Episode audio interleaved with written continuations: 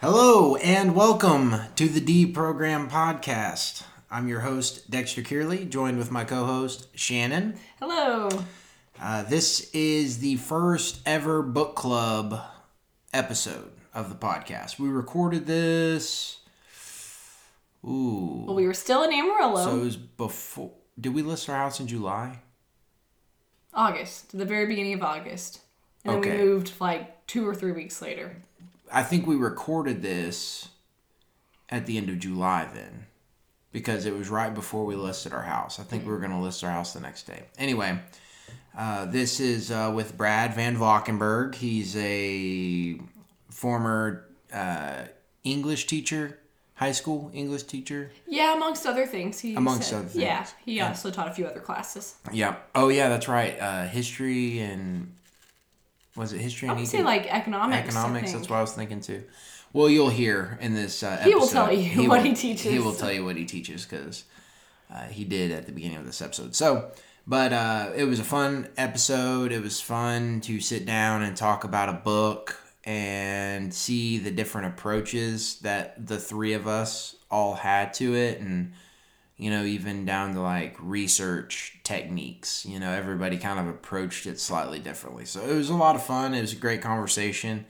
And I am really looking forward to doing more uh, book club episodes. I think the next book club episode we're going to do is Animal Farm, George Orwell's Animal Farm. It's a shorter book, uh, very uh, allegorical. Yeah, I Um, think it's a good one too because most people probably read it in high school. Yes. But when you're in high school, you can't quite. Like, you can understand it, but you don't really care, I guess, in high school. Yeah, it's So I think it's nice to go back and reread it when you're a little older, a little more capable Well, of understanding. well, and especially like right now, it's a great way of conceptualizing elite, elitism, how uh, the difference between social classes and how certain things are expected of different classes and demanded in a lot of ways of different classes. Anyway, uh, that's going to be our next one. So if you already have a copy, uh, go ahead and read it. And if you don't have a copy yet, get a copy. So uh, it's a great book to have laying around the house. So we are, this is our second recording in the farmhouse. So we're coming to you from the kitchen. What is that?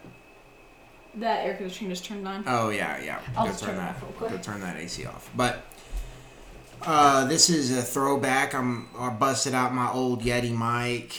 Uh, so to the quality sucks. That's yeah, why. Yeah, it's a little bit more echoey, but We're not usually this sucky. yeah, but we we're kind of running. I wouldn't say running behind, but Say you know, that. That sounds unprofessional. it does sound unprofessional. but we've had a very busy morning, and I'm about to go to work tomorrow. We've had sick, well, a sick child sick for the past child, week, and, and, oh my gosh, just life. just life.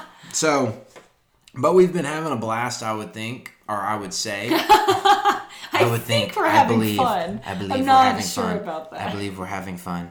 I have to keep that mantra going in my head. but no, we've been having a great time. Uh, I've been plugging away at the property around here, trying to clear brush, which has been uh, fun, challenging. Um, it's it's been interesting. There's a lot of thorns down here, like thorns that'll cut straight through a leather glove. So I've I've been dealing with You've been stabbed. I've been stabbed a bunch recently, but it's also been fun because I've been getting to drive a tractor around. Uh, Em, or Callahan, well, Emmett both, but They both Cal- love sitting in the they tractor. love riding around in the tractor. So I've been using that to help with the brush and stuff, and so it's been it's been a really good time, really fun change of pace. Uh, I've been shooting my bow a little bit in preparation for uh, trying to get a deer this year. So saw a few across uh, the property. So I'm gonna try to get one.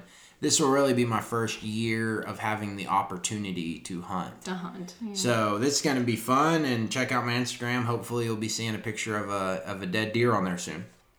Uh, Shannon has been killing it at school, knocking out her class two days a week. Yeah, that's. I'm taking uh, principles of language this semester, so it's kind of.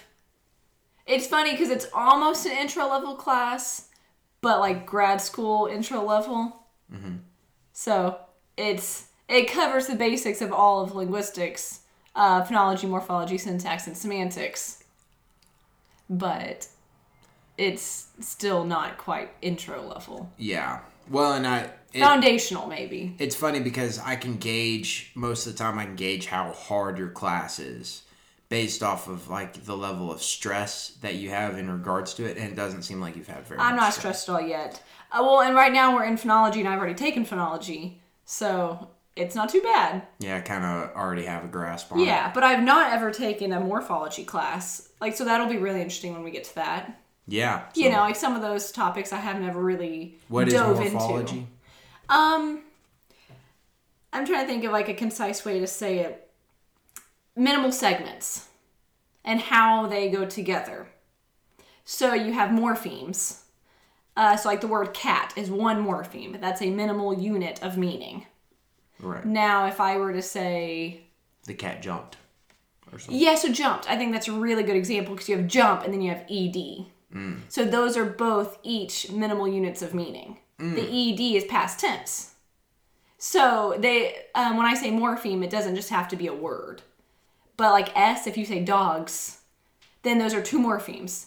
You have mm. dog plus s, mm. and so that s gives you the meaning of plural. So it's a, a little bit more of a um, equation based approach. Well, think I like to think of it as like building blocks because you start with, well, okay. I mean, if you start at the very basics, you have phonetics, which is sound. Then you have phonology, how these sounds interact. So you were tiny little blocks. Then you go up to morphology and morphemes, and it's how those sounds now make meaning. So you have minimal meaning, minimal pair or like minimal segments of meaning. Then you go up to semantics, and then how those meanings, how those morphemes now make words with meaning. Then you go up to syntax and how all of those blocks of meaning now go together to make sentences. Then you mm-hmm. have then pragmatics on top of that, which is like how do these sentences and phrases now create functional meaning? it's turtles all the way down. So yeah, it's like you start at the tiniest segment of language, which is sound, and just keep going up and up and up until you reach conversation level. Hmm. So yeah, morphology is minimal units of meaning. It's studying meaning. Hmm. Does that make sense? Okay. Yeah. Yeah. It makes sense. Makes sense. Uh, A little breakdown. Little breakdown. Anybody was curious. so uh, also the the Emmett is in pre-K right now. He is in and he's pre-K. Mm-hmm. killing it. He's loving it, writing his name, and he's on green most days, which is the exact opposite of me. Whenever I was uh, that age or around those ages, I, I typically, if it's like green, yellow, and red, I stayed between red and yellow. But so he's he's doing good. He's being a good kid, and then Callahan is just Callahan. he's just Callahan. He's So, been sick. he's been sick. He's always sick. He's always sick. He's a little little maniac. So um, we've been coming up with a master plan. Ooh, take been- over the world. I've been calling it the master plan, but uh, really all it is is a donkey goat run. yeah, I don't know why you call it that the master plan. I kind of like that. It's know. just our next project for this farmhouse. We want to have goats and donkeys. yeah, and so that it it's gonna entail me clearing uh quite a bit of And then adding a goat fence. and then adding a goat fence. So that's gonna be fun. Keep a lookout for that. Uh, we're we're in the process of starting kind of a farm Instagram. We're still kicking around different names, different ideas. So if anybody has a good suggestion for a name, something kind of clever, We've got so far we we've kicked around the idea of uh, the Kearley Coop, the Kearley Coop. the yeah. Kearley Coop, and then like a more general like this Texas farmhouse. From a Phish song. Well, this is a farmhouse was a is a Phish song, my favorite Phish song, and so we were kind of adapting it because that name is is taken. So Somebody anyway, else must like Phish. Yeah, yeah. Who would have guessed? But so just uh, kick around uh, if you have an idea or, or something pops in your head, something witty or clever. Just shoot a shoot us a message. Um, let's see. So life will always have challenges. You can either invite a challenge in, or one can be thrust upon you. I was just I don't know. I had that little thought in my head, so Cool. I wanted to say it. um, enjoy this episode. Uh, reach out to us on Instagram at I'm uh, at Panhandle Primate. Shannon is at, At Shan Kearley with two N's. with two N's. Uh, I'm trying to get a little bit more active on Twitter. So if you are on Twitter and you don't currently follow me, and you would care to, that'd be kind of cool. So anyway, uh, check it out, and uh, hopefully you enjoy this episode. Thank you. Goodbye. What gives you the right? Well, I am a ticking time bomb of fury. This can't be happening, man. This isn't happening. Well, what if there is no tomorrow? So start melting, ladies, because the boy is hotter than hot. I'm the best chance you've got.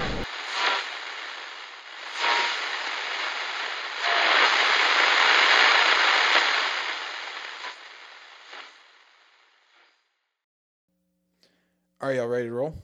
Mm-hmm. Okay, so this is the first, the inaugural uh, rollout of the Deprogram Book Club. Here with Brad Van Valkenburg. Do you want to say like a little bit like what your background is? I didn't just ask a random person on the podcast. Oh, I didn't know. It was only because you were. It was only because you were credentialed. Do what? deprogram book club. I didn't. Yeah, yeah. We're gonna try to like start having. What are we deprogramming? That's a scary word. Well, that's like the name of the podcast. Oh, okay. Did I not tell you that? I don't think so. well, it was like the Dexter program, Uh-huh. but I shortened it to the D program, kind of like pun, oh, okay. Not know. like not the verb deprogram. But kinda. kind of. Okay. We're like deprogramming societal norms, or Oh. like maybe not deprogramming, but challenging to Uh-huh. the point where like then the individual can then deprogram it for themselves. Yeah. It's kind of like a re, not really reprogramming. We're not in the business of re-indoctrinating, Mm-hmm. just unindoctrinating. It's kind of the- Deconstructing. deconstructing. There's a lot of D, Mm-hmm. you know, D words that we're going with. So like the D program. So, Yeah. But Okay. So yeah, my background. I was uh, an English teacher for a bit. Um, started at uh, Boys Ranch to get my foot in, and then went to AISD at Tascosa. So taught English and history and economics and government, and that's it. I went to OU, got a degree in political science and history before that, and then uh, decided to use the degree. what was there a specific grade you were teaching, or just general Uh, I taught from freshmen to seniors. to seniors? Yeah. So just kind of to roll the dice as to who you were dealing with, Mm-hmm. pretty much. yeah. What was your favorite level? Uh, was pre AP freshman. Oh, Yeah, they're new to high school, scared and nervous, want to do a good job. Parents care a lot. They're in pre AP, and there are a lot of good conversations and discussions. And Nice. with that grade. Yeah. yeah. I would. I actually I didn't know which which direction that would go. You know, like if it would have been senior, like Checked out. they're checked out by that Yeah. point. Yeah. Yeah, like my niece, she's gradu- she graduated this year, is heading off to college. Checked out. Of course, this is in the middle of COVID. Right. Their whole time was jacked up anyway. Yeah, that's a good point. That's a hard, hard situation to be in. And uh, Shannon, uh, do you want to? Have you ever actually talked about your credentials? I don't know. Okay, go just go through your like what what qualifies you to be here. Uh, well, I have a degree in English that I got from WT, and then I'm currently working on my master's in linguistics, but it's still through the English department. So I'm getting my master's in English with a specialization in linguistics. All right. And uh, me, of course, I, I don't have any credentials to be here. You're other, a thinker. other than having the podcast. I guess I host the podcast, and I've always enjoyed reading books and analyzing books. And I think I was I was the pre AP English kid in ninth grade. It was the only thing they let me be uh, AP in. Everything else, they were like, "Come on, Dexter, let's not push it." So, but uh, I talked them into I talked them into letting me be in those classes. So, Really? yeah, I had to actually I actually had to go and talk them into letting me be in it. That's So, cool. That's because cool uh, the other class, I realized really quickly, like the regular English class, uh, they were still learning to read. So it wasn't even like a level of uh, like there was no There was no critical. there was no reading a book. Eh, Like it was still just like the the conversation wasn't started yet. Mm-hmm. It was still trying to get to the point where you could have, and I, I don't mean reading like learning to read as in uh, going letter by letter. You know, it was more Learning to critically read. right. They were still trying to get to the point where they could then have the conversations. Uh, they, you know, just getting beyond the surface. Oh yeah. And so it was extremely uh, frustrating for me to be in those classes because I, I got lucky with an eighth grade English teacher who expanded our horizons uh, very rapidly. Like we had to read like My Antonia and Grapes of Wrath, and uh, I'm trying to remember.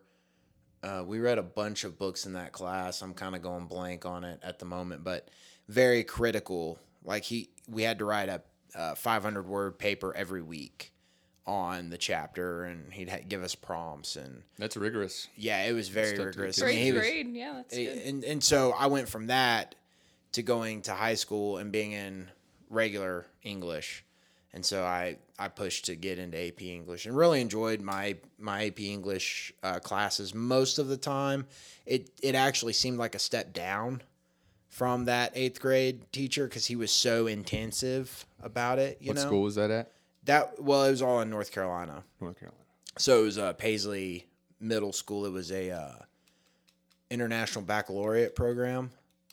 So and he was a retired college professor who married there because he he married like a woman like twenty years younger than him, and she was a college professor at Wake Forest, and so he was just kind of bored. So he started teaching English at like a, I think it was like eighty percent, uh, like poor black, probably ten percent poor Mexican, and then maybe 3% like kids like me that parents were just getting them to a different school.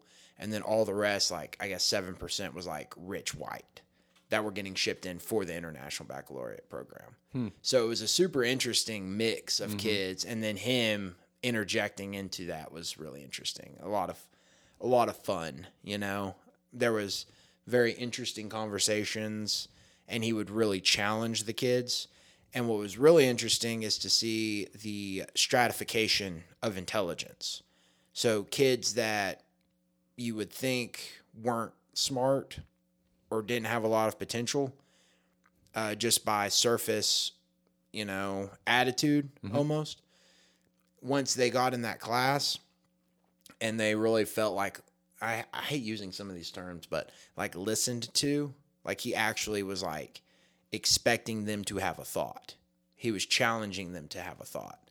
And most of them rose to that occasion, or some of them, I should say, you know, kids that you wouldn't expect.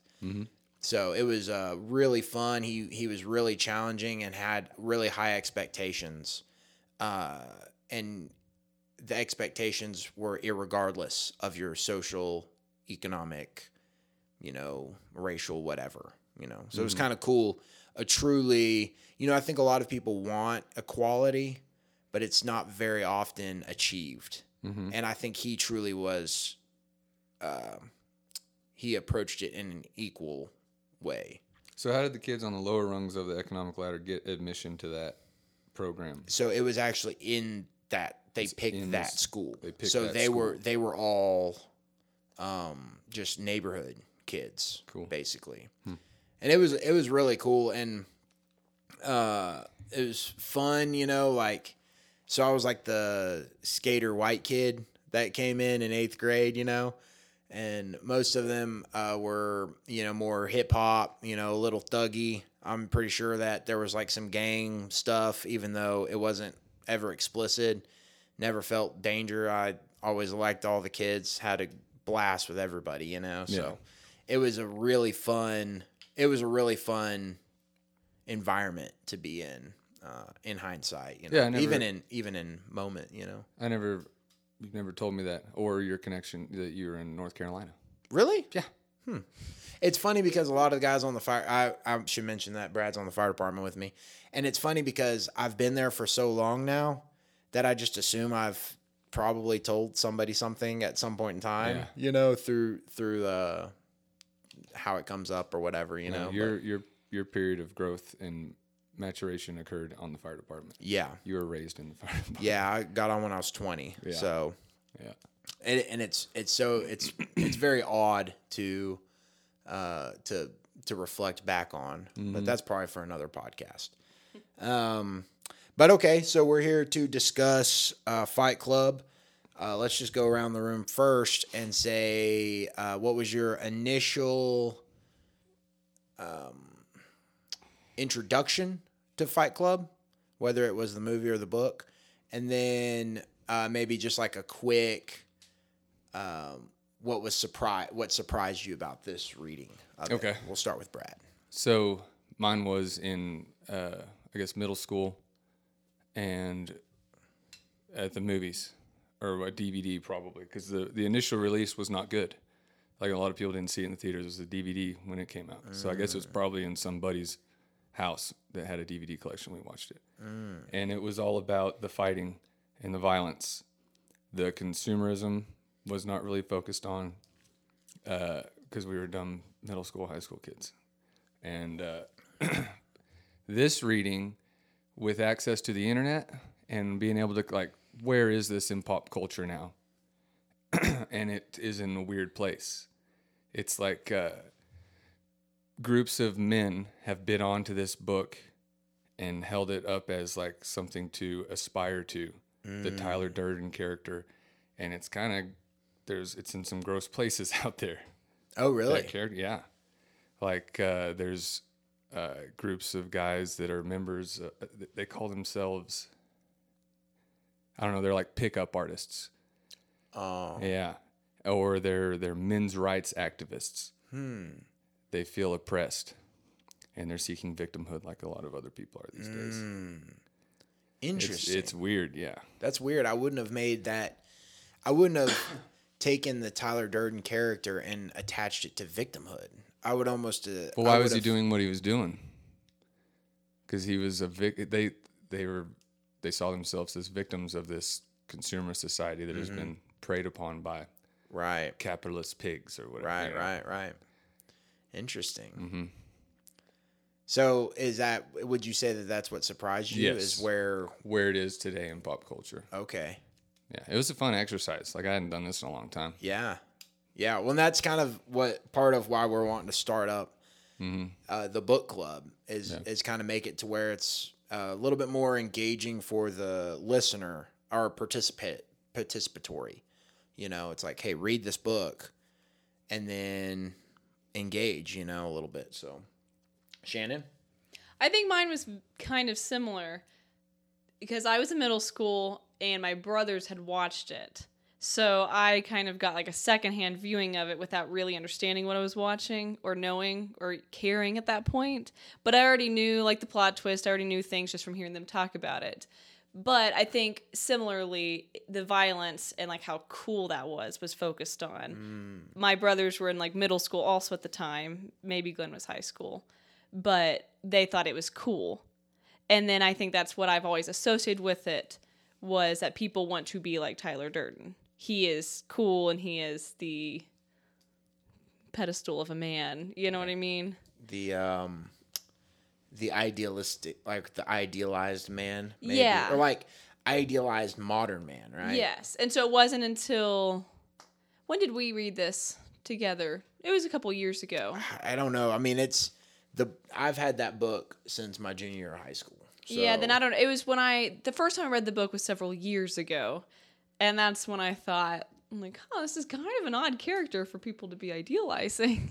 well and it's interesting too the the difference between the character in the movie and the character in the book i do think Yeah. that there are some like brad the the image that brad pitt brings to the character changes the character What? in in like a the most perfect way possible. Oh yeah, no, perfect. Yeah, it's it's the completion of the persona. Yeah. Like who else could play this character other than Brad Pitt? Oh, I don't like think I don't think anybody could have. perfect casting. Yeah. Mm-hmm. Because he's the idealized man, you know? But yeah, so I think I always had thought or my perception of it was that the Fight Club is cool and what men want to be a part of. And then as I read it on my own, it's kind of interesting. I was like, "I this seems this seems like they're doing the exact same thing that they didn't like in the first place." But Yeah. yeah.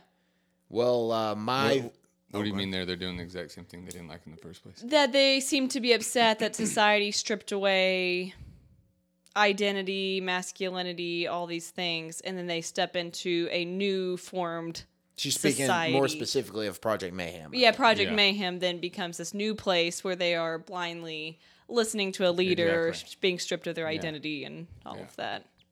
Yeah, that's what guys that idolize this book don't look at. That it's all Yeah. the ravings of a madman. Yeah. Um, well, we're about we're gonna get into that. I think for sure. Yeah. Uh, my my initial uh, interaction with it was the movie, and I want to say I was in high school, and it was me and one of my best friends, Jack. We watched, and I don't know, I don't know if it was Brad Pitt, but we watched Fight Club or Snatch every single weekend. Uh, it was I don't know why. it was like one of Did you have like a subconscious idealization of Brad Pitt? it might have been. I don't know what it was. I mean, that I, society has placed upon He you. was And I on all the magazines in the aisles at the grocery stores, and you just had to. well, but see, I don't know if it was. I I think it might have been that, but he also in both movies plays like a kind of a anti uh, cultural character. You know, like both of them, he's on the fringes. He's living this marginalized life of thrift store clothing and, you know, a rickety old house that's falling down and should be condemned. In Snatch, he's living in a trailer, you know?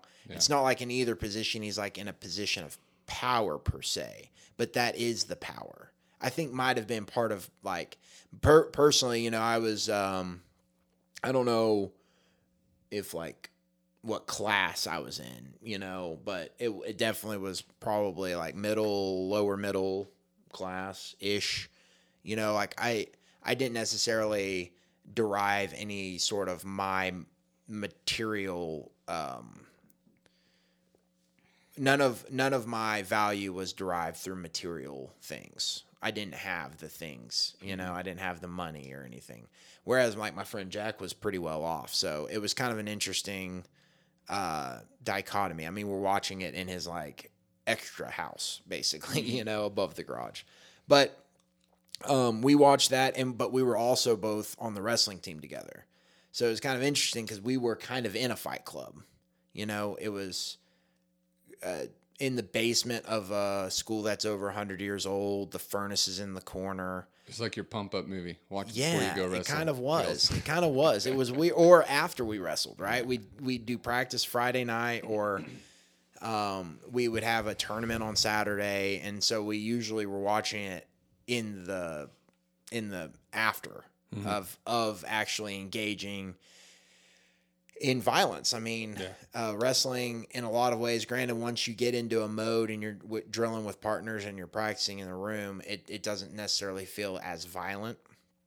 But that's kind of the whole goal is the violence, and I think both of us were really in that mindset at the time of, uh, and I I think most wrestlers probably get to feeling like this where we're doing harder stuff than anybody else in the school.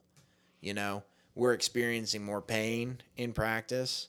We're cutting weight. We're sweating. Practices are hard. You know, guys from football would come in because football's good for, or wrestling's good for football, and they would all drop.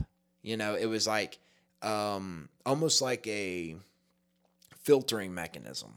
And so, you know, by mid season, everybody who's in there, uh, it sucks as much for each person, but we're all like, hey, this is what we're doing. We're kind of dedicated to the art, so to speak. And I, I think that there was a little bit um, of overlap just in the physical, just dude fighting, masculinity, that aspect. So I do get that. And, you know, that being part of both of y'all's first experiences is just, but what was crazy is we were actually engaged with the philosophy of the movie at the same time. You know, uh, Tyler Durden's rants of, you know, you're not your khakis, you know, you're you're the you're you're the trash of an industrial society. Right? You're you're the discarded children of society. And I think we were, uh, whether that was true or not, we were really engaged with that concept and really liked it, you know? And then in um, later, then I moved to Texas. That was all in North Carolina. And then whenever I moved to Texas, one of the guys in my uh, huddle from my youth group um, at church, we were we would get together like once a week as a big group and talk about you know the Bible or whatever we were learning and kind of uh, engage with it on kind of a about both the high school youth group level, but also a little bit more trying to engage society. I mean, I was already turned on to some of this bigger stuff like that Fight Club introduces. And through the conversation, one of the guys who helped with the group, uh, real cool dude uh, named Paul, who I think was kind of trying to pay his penance in a weird way. Like he had maybe gone away from the church and now he was trying to be like a good person. And so he was trying to like figure out how he could volunteer and engage and help, you know? And so he was in that group with us. And after one of our little sessions or whatever, we're all hanging out and he walked up with that book and was like, "Hey man, you need to read this book." I was like, "Oh, well, I've seen the movie." And he was like, "But you need to read the book." And so that was my introduction to um, the book of Fight Club. Was probably junior year of high school, and I um, I am like you, Shannon, and I don't know to the extent probably with you too. Whereas I wish that I had have been my matured brain and read it without knowing the twists Right. and the you know some of the subtleties because it's like would I have caught that? I just love being surprised, and I hate that I did not get to experience that. Yeah. because he writes it so beautifully and it's obvious from the very beginning but it's like would i have caught that you know Yeah. um Well, in his words, he wrote the book in a way that it's enjoyable for people that don't like to read. It's a book Mm. for people who don't like to read, he said. really And it's kind of written that way, you know. see Choppy prose and things well see jump that's, around a bit. that's what i was actually thinking is i would have thought the opposite Yeah, because I had actually recommended this to a friend, and I wasn't sure if she was going to enjoy it or not. But she doesn't. She doesn't do a lot of reading like this. Um, it's more summer thriller novels, agatha christie murder mysteries, just things like that. Um, and she had a hard time getting into it because the writing style she said was just so different. oh, yeah. So it's kind of well see and i was thinking specifically um i can't remember which chapter it is but it's when he's talking about uh, Tyler Durden being a projectionist, Mm-hmm. and then he's also talking about his job at the same time, Mm-hmm. and he's doing these like cuts. He's like, Just like our, just like watching TV, just like the way we're exposed to things. Like we we zone out if something's droning on for too long, and so you got to see something shiny over here. Mm-hmm. Oh, okay, I'm paying attention again. My attention span will only last for a couple minutes. Okay, show me something shiny over here. Start talking about this. right, okay. That's kind of how he.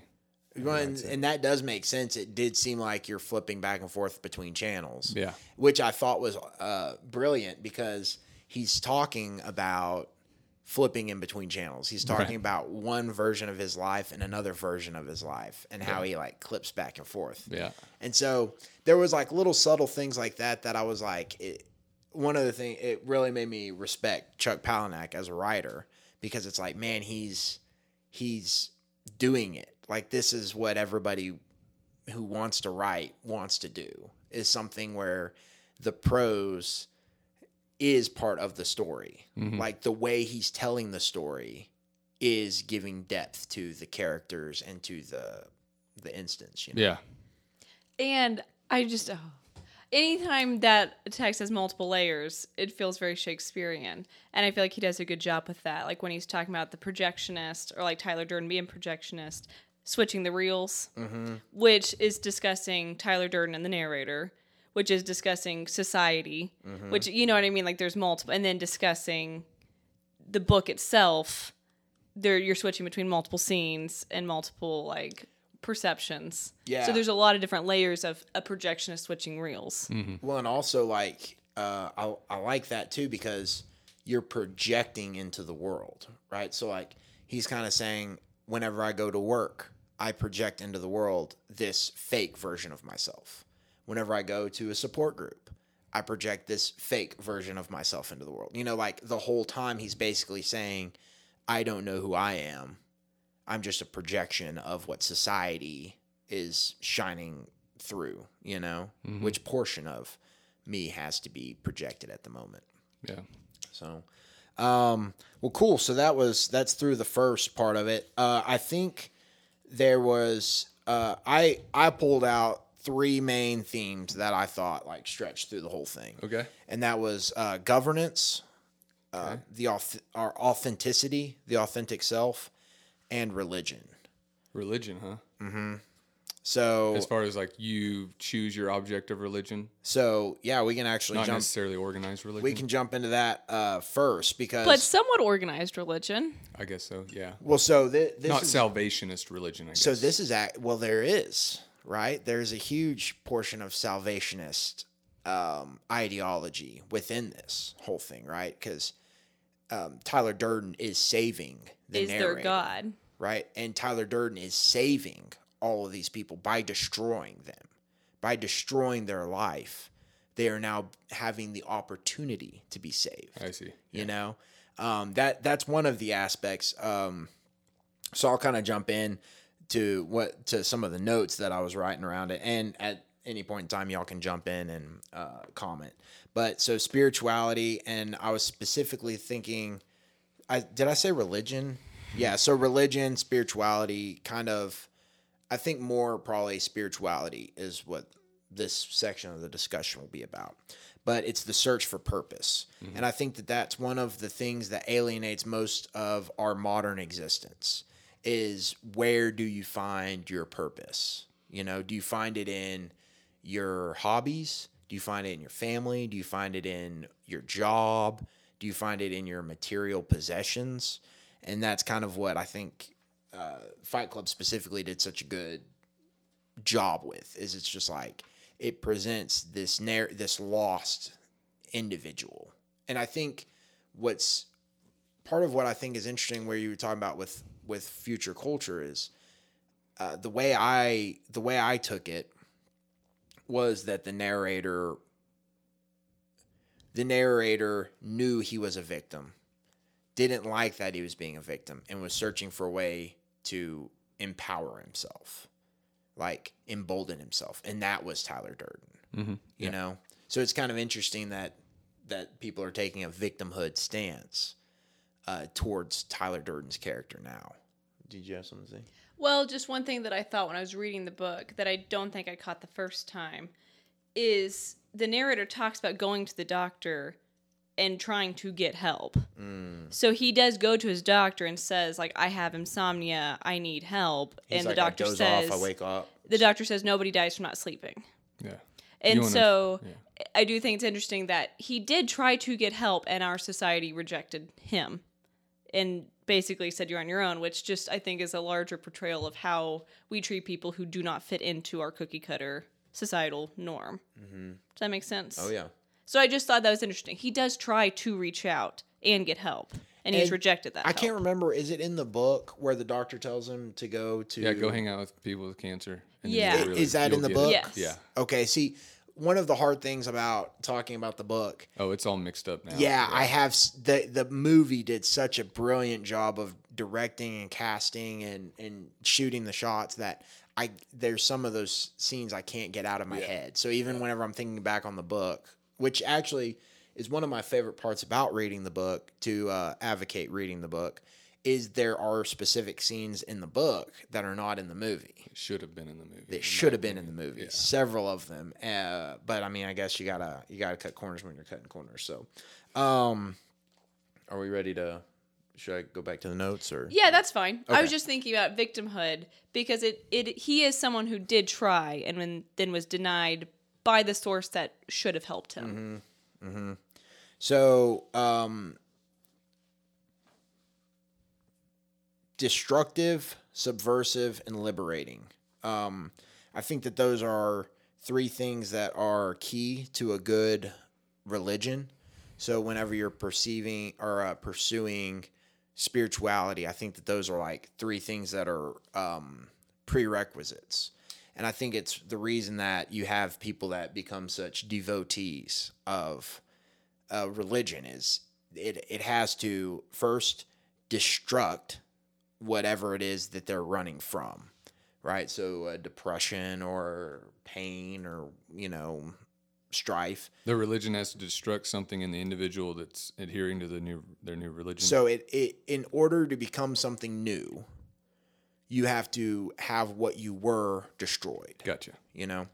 And then it has to be subversive. So there there has to be something that changes your orientation, right? So um I was following this path and uh, I was a sheep and now boom something happened it, it was destroyed and now i'm i'm on a new path and then it has to be liberating as well right? It's not just like okay um, now i'm in prison you know or something like that's destructive to your life um, and shit put you on a new path. But it had to be liberating to where now i feel like i can live you know? In fight club um, fight club is the congregation of the religion and then project mayhem the space monkeys become the priests in in how i was visualizing it. What? I almost think that Project Mayhem becomes organized religion, which is interesting because they're seek- seeking spirituality, but they end up just creating organized religion instead. well see i think i think fight club is the organized religion right? They come in the uh, price of entry is pretty low. All you have to do is show up and fight and follow these like few rules it's not you know like you're uh but you're also you are instantly respectful of whoever's reading the rules.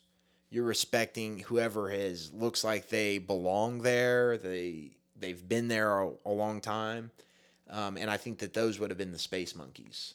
Like those those That guys are the ones that it's like okay i like this. I'm having fun. I'm being introduced to this but those are the guys that are this you know um so i thought that was kind of interesting that he kind of built uh, and I, I don't know if he intentionally some some of one of the things I think is brilliant about like great literature and great artwork is that there are some things that um, are just emergent.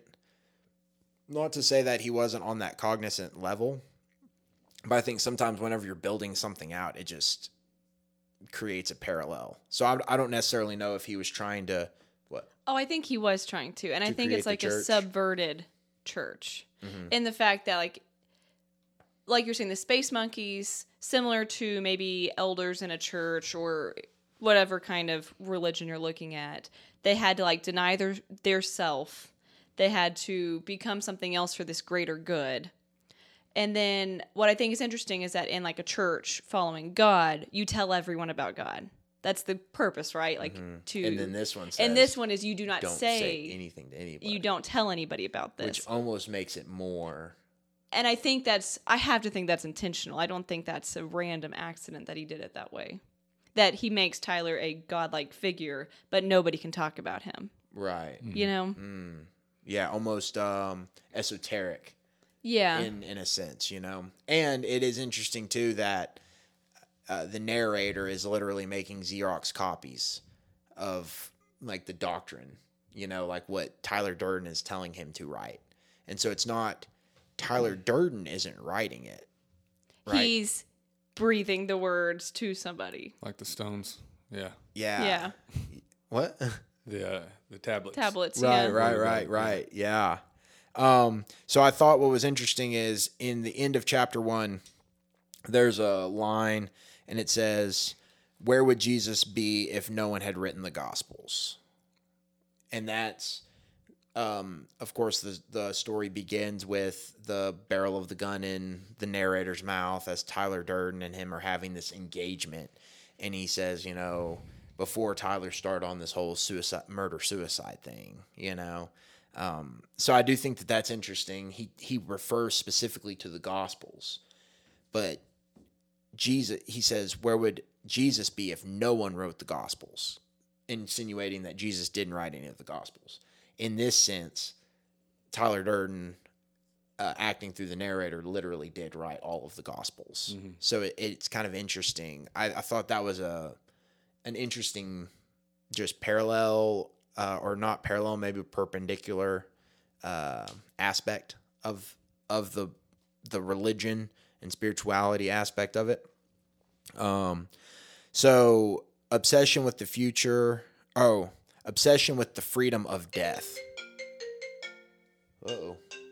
Is that you? I think so. All right, we're we're going. I, I don't actually know where my phone is. My phone is linked to my computer, so whenever my Yeah. Was which it I don't important? even know. I didn't ever do that. I don't. I didn't say who it was. I'll call him back later. So, um, you know, it's it's almost this uh, liberation of death. In Fight Club, it's embracing death, right? Being willing to die. Uh, they do the human sacrifices where they have to go and get the IDs and encourage the person to actually pursue their dream, or they'll come back and kill them. Uh, they use death as like this motivating factor, and I But think then they call it a near life experience. right Yeah. You just had a near life experience. a yeah. near life experience. I do really like that. That is I do too. cool. That and well, and even that scene in the movie with the car wreck, which in the in the book it's the mechanic, which makes you wonder. It doesn't explicitly ever say it in the in the book, but it's like, is the narrator more than one character? You know, like, is the narrator also the mechanic? Hmm. And hmm. you know, I don't like that as much. it's just so it, one of the reasons that I actually started thinking about that is one because of the movie. The movie has Tyler Durden as the driver, Yeah. and the book has the mechanic as the driver. So I was kind of like, well, maybe, maybe Chuck, because Chuck Palahniuk was involved pretty heavily in in writing the the movie. So I'm like, well, maybe, maybe Tyler, maybe he was like, well, we can't introduce all these different characters. Yeah. So maybe we'll just stick Tyler into these positions. And specifically, the mechanic pops up the same way that Tyler Durden pops up. Like specifically interacting in scenes where uh, where the narrator um, needs him to, kind of. So I don't know. That that might not have been anything, but yeah, I do love that line, the near life experience. um, so the support groups, uh, listening to people who are dying, they make the comment that's the only time that somebody's really listening to you is when they think you're about to die. Yes. It's the only valid uh, conversation, right? Yeah. And so that it is kind of interesting because I think that's what a lot of people get from from religion, specifically in our area. Speaking of church, they go to an area and this person is really listening to them. You know, because they're trying to engage in this more intentional spirituality, which is a two way street, right? The only way that a person who is a practitioner of the religion can truly show that they are a practitioner is by uh, exhibiting it to another person. So I, I did think that that was kind of an interesting. Um, you know, he he built these. What wa- what was crazy is like the ideal church um, encompasses all of these different things that the narrator was having to get from society, right? He's going to this uh, congregation of dying people to learn how to meditate, to learn how to focus on the moment, to learn how to to be okay with dying. He's going to Fight Club for this community aspect. You know, he invents Project Mayhem to feel part of a group um, through action.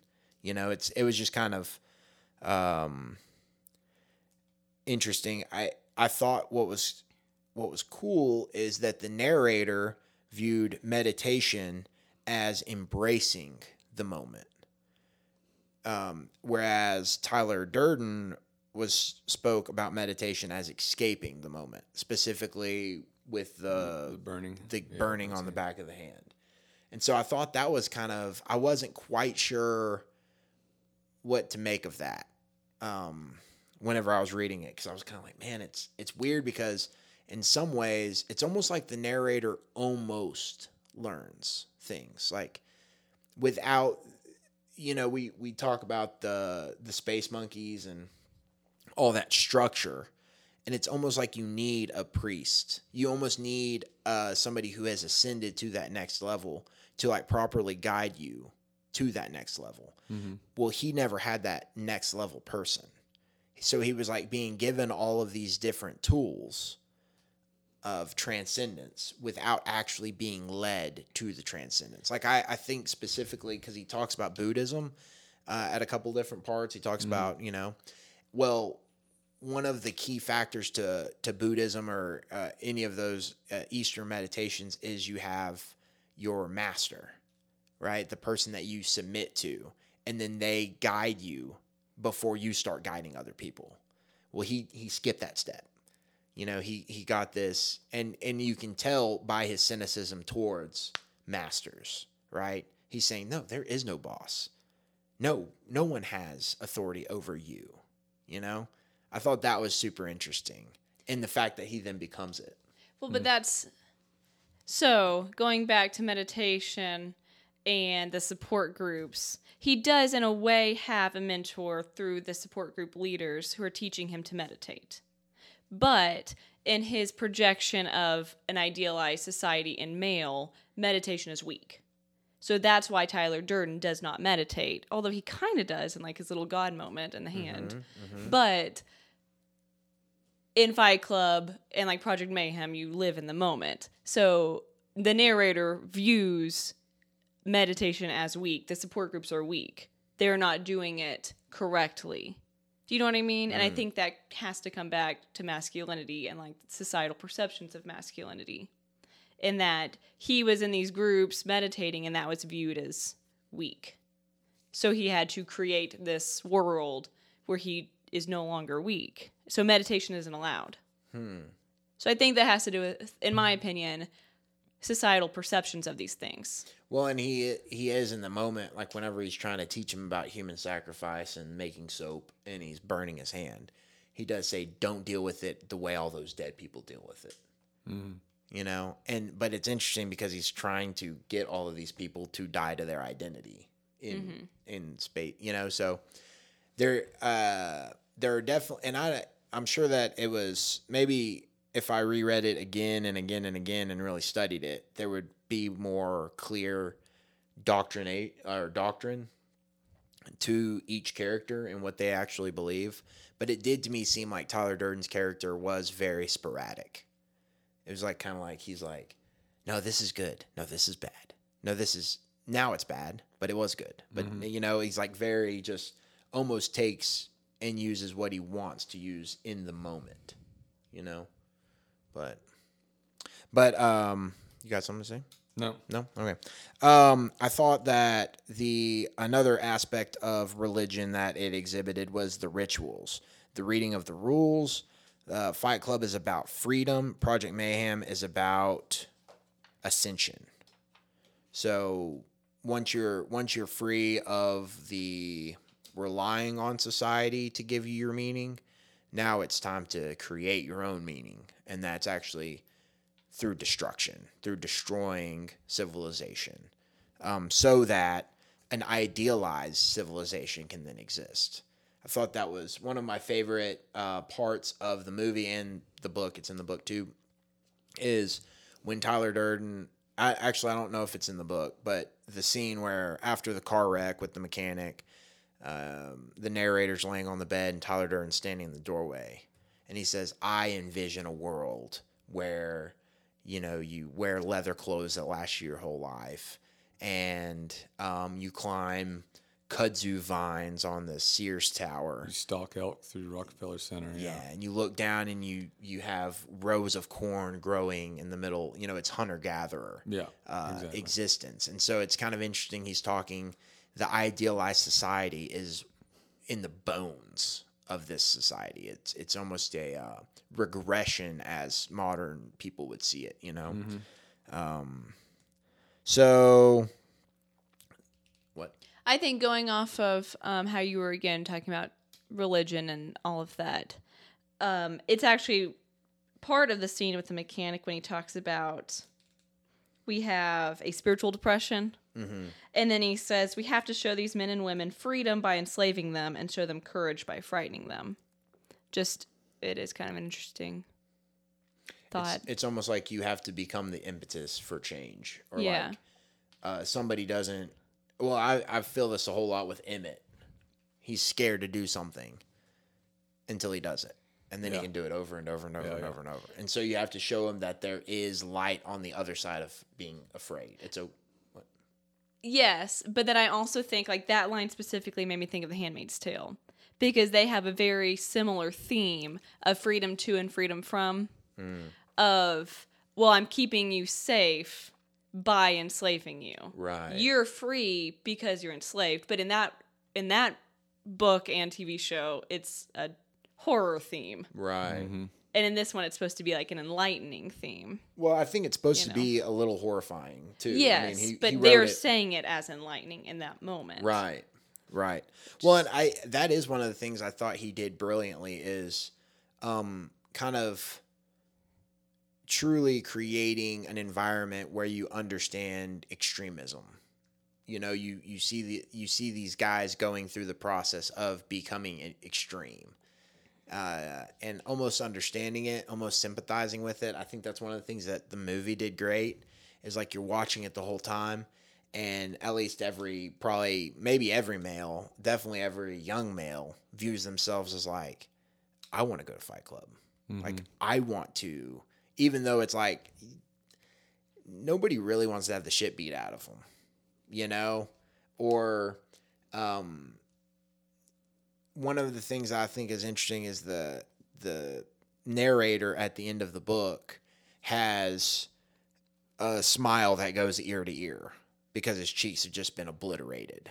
You know, he has this jack this uh jack o' lantern smile, um, and his eyes are blacked out and his face is disformed and he has molded himself into something different.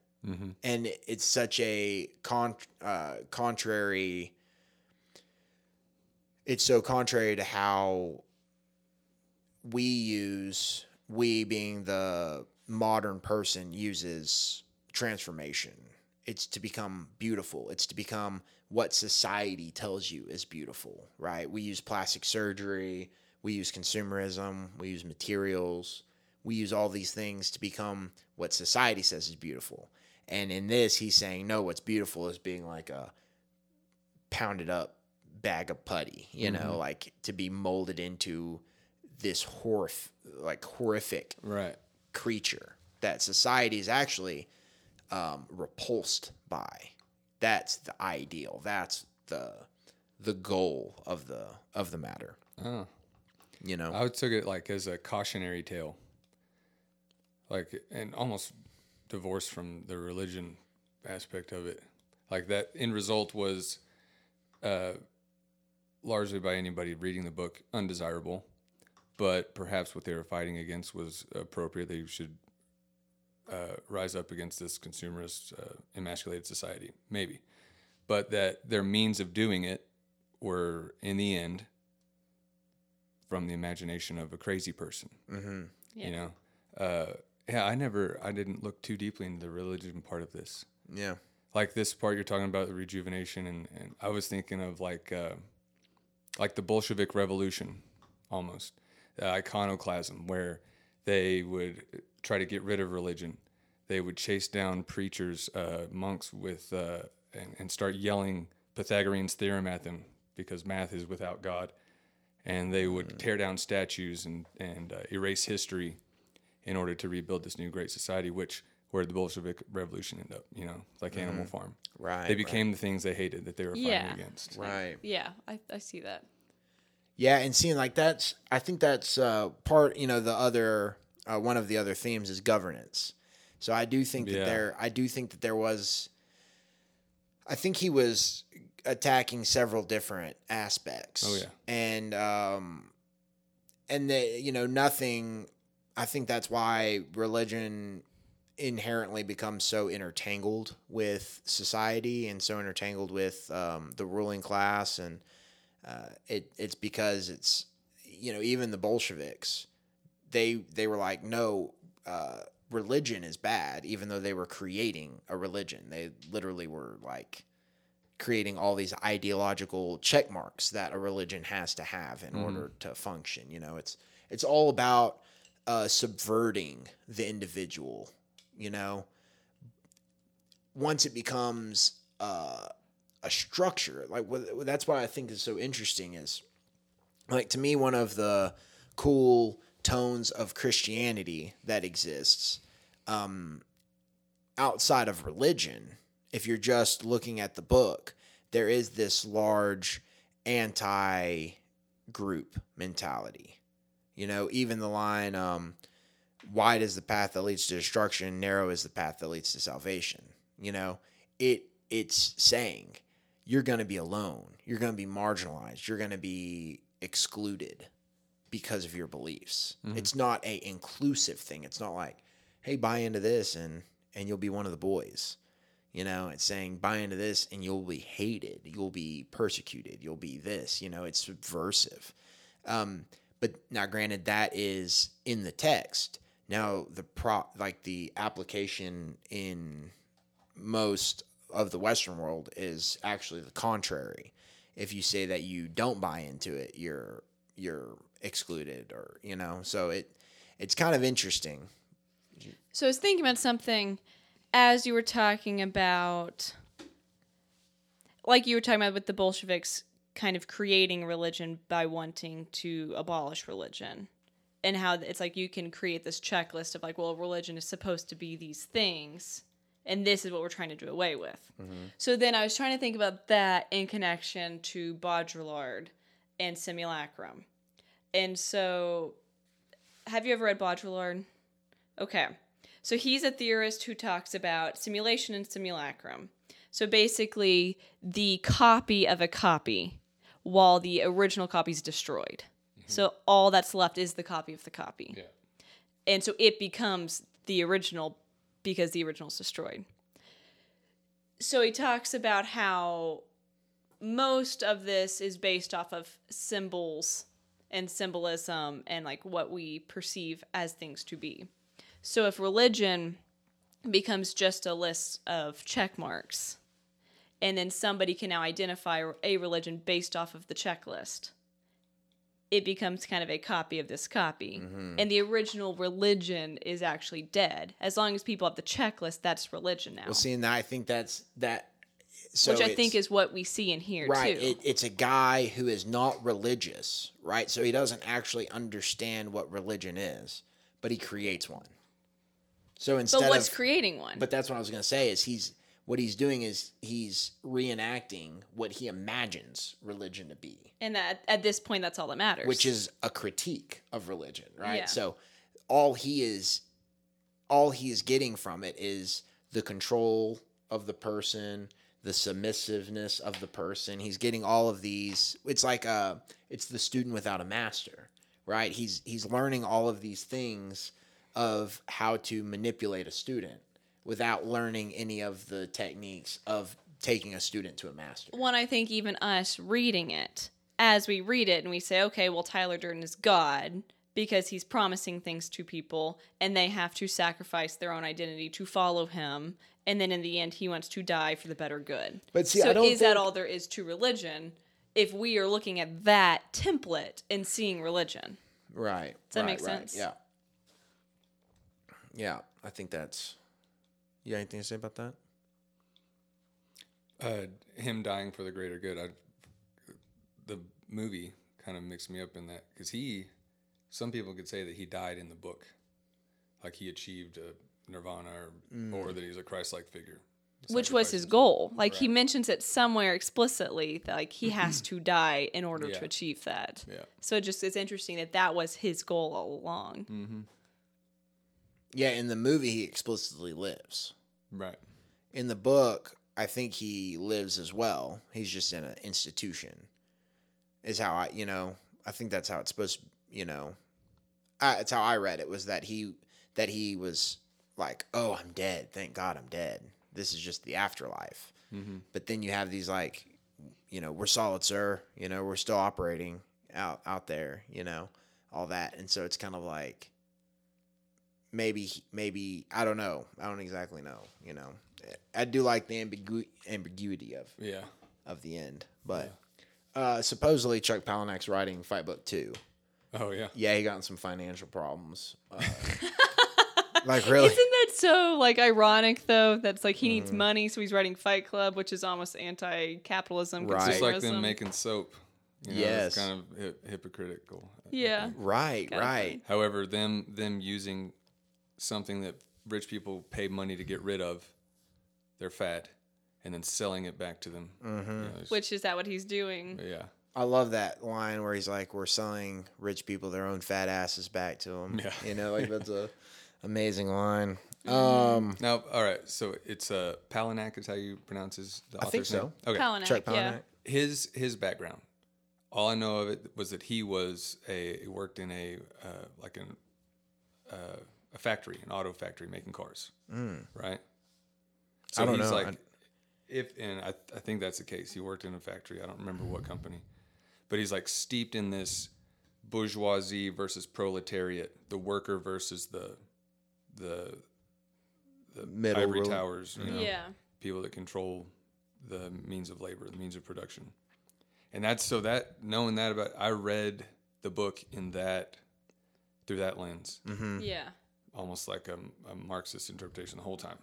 How does this connect to American history? How does this connect to Mm. Which I different think makes sense. Like I think that's a good lens to read it through. Oh, yeah, definitely. And so and and I was myopic, uh, tunnel vision. So I the religion aspect kind of escaped me. I Mm. feel silly now sitting and talking about it that I didn't really consider it that much. I mean, I saw the the allusions to religion, but didn't take them as a big part of the book. Really, Right, right. You know, I was thinking more of organization. This is not a religion; it's an organization.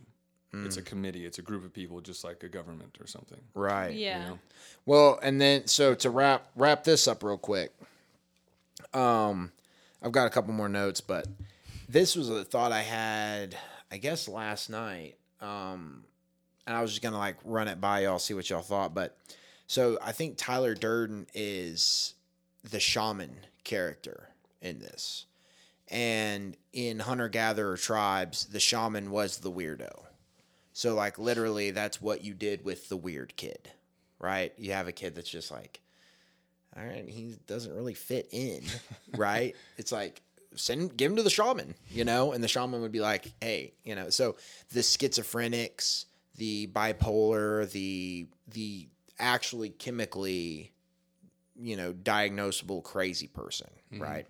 Instead of sending them to a shrink who is a sane person trying to deal with an insane person, you take them and you give them to the insane person and you say, hey, just make this person our holy man, right? Make this person a otherworldly being. And then they, you know, would become a shaman. I don't know if Chuck Palahniuk had knew that or had researched it prior to writing this book, but um, in many ways, the shaman uses these. He uses pain, denial, and uh, you know psychedelic experiences to transcend the societal uh, landscape. And also, I think what's interesting is a lot of uh, shamanistic societies or shamanistic religions also have these rites of passage that males, specifically males, I think women, uh, probably for obvious reasons of childbirth, um, that kind of is a rite of passage uh, that I'm sure that women have dealt with through all of time, but men never really had that. You know, they didn't have this like now you are something different, and so they created like uh, you know peyote experiences in the Native Americans, also uh, fasting rituals and all these different ways uh, of forging a new person. Um, Women did also have certain ritualistic experiences too. Like in certain African tribes, they had female mutilis- uh, Oh, mutil- yeah.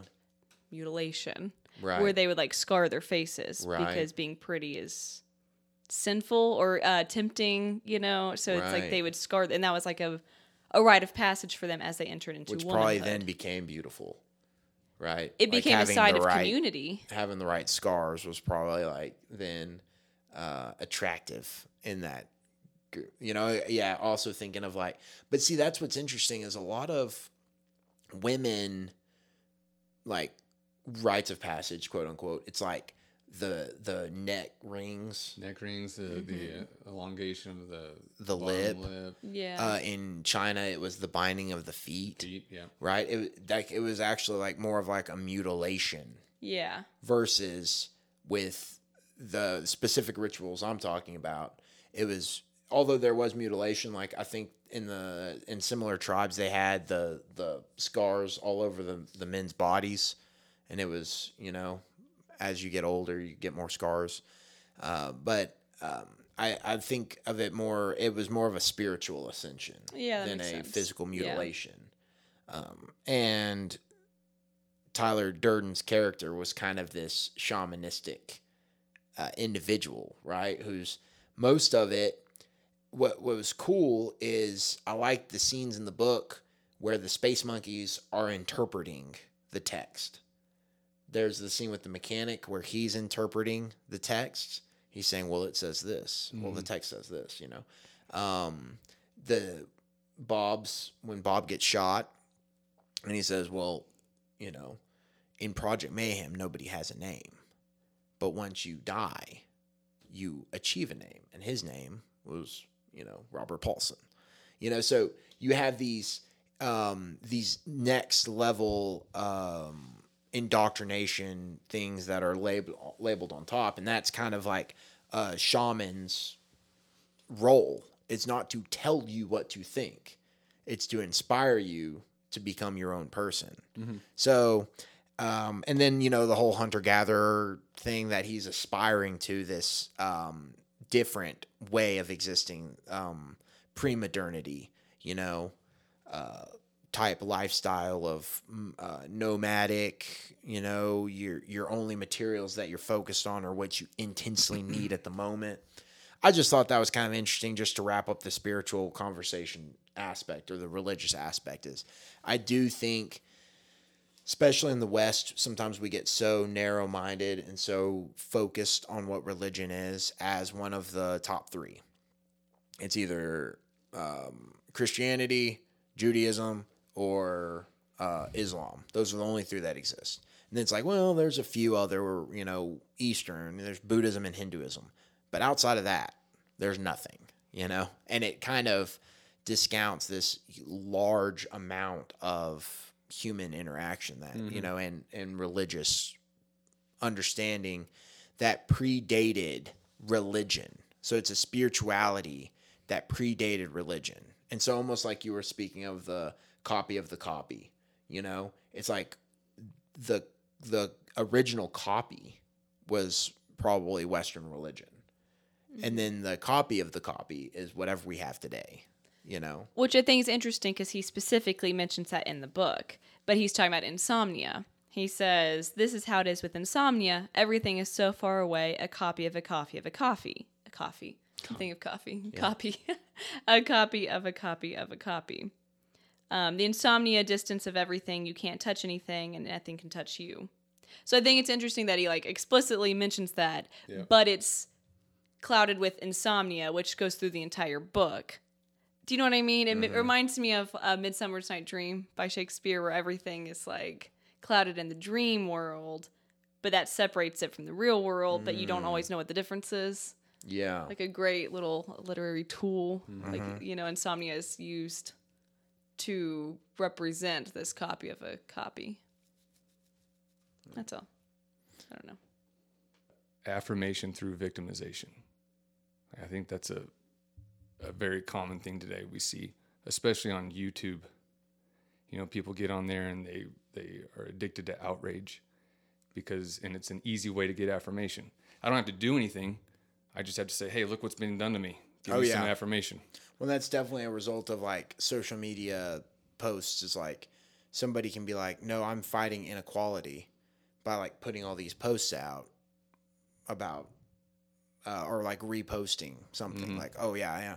And it was super funny, like during the whole, uh, like whenever the Black Lives Matter movement really blew up, um, the amount of like white females that I follow on Instagram that instantly like their feed just blew up with all of this stuff. And it was like it's not new information. It might be new to you, you know, but their entire feed blew up with like all of this like woke shit, which woke in not the derogatory sense, like actual like you know, um, it's one of the great tragedies of modern language that woke got taken from who it originally belonged to, which was oppressed black, Black people. communities. You know, it was and people that actually were dealing with like, you know, no, like this stuff is happening. This is how it's happening, and and they were cognizant enough to be able to to change. You know, the the whole goal with the woke movement, I feel like in the in the beginning was to change the dynamic, not necessarily be a victim of the dynamic, but it was actually to engage and change it. Mm-hmm. What are you gonna say, babe? I mean, I have lots to say, but if you're, I'll let you finish. No, go ahead. I'm I'm done. Where do I want to start? Because I just have lots of things that I'm thinking. About what I just said. Yeah. I saw your I saw your yes. mouse and not cage, not in a bad. I mean, it's going. just thoughts. Uh, yeah, I'll take a little more coffee. Are you filling up coffees? Yeah. Okay. I only need like half a cup. Thank you. Yes. Are we? Do you want us to keep going? Yeah, keep going. I can hear. Okay. Okay. I- And this, I think, is a product of the book, but also just a thought that I have continuously, anyways. Because, like, the book talks about consumerism and advertisement. And, mm-hmm. like you were saying, we need to step out of that. Mm-hmm. But there seems to be it needs to be both parties. Like there needs to be consumer responsibility, but should these companies not also be held accountable for what they are preaching to people? Mm-hmm. And so if someone has grown up without exposure to anything or anyone who has made them think these things, then are they wrong to blindly believe the advertisement? Yeah. So would you have a government do that or a parent do it? I don't know. I Who, think it who has is to the be a- onus on? You know, that's the thing. Like, what?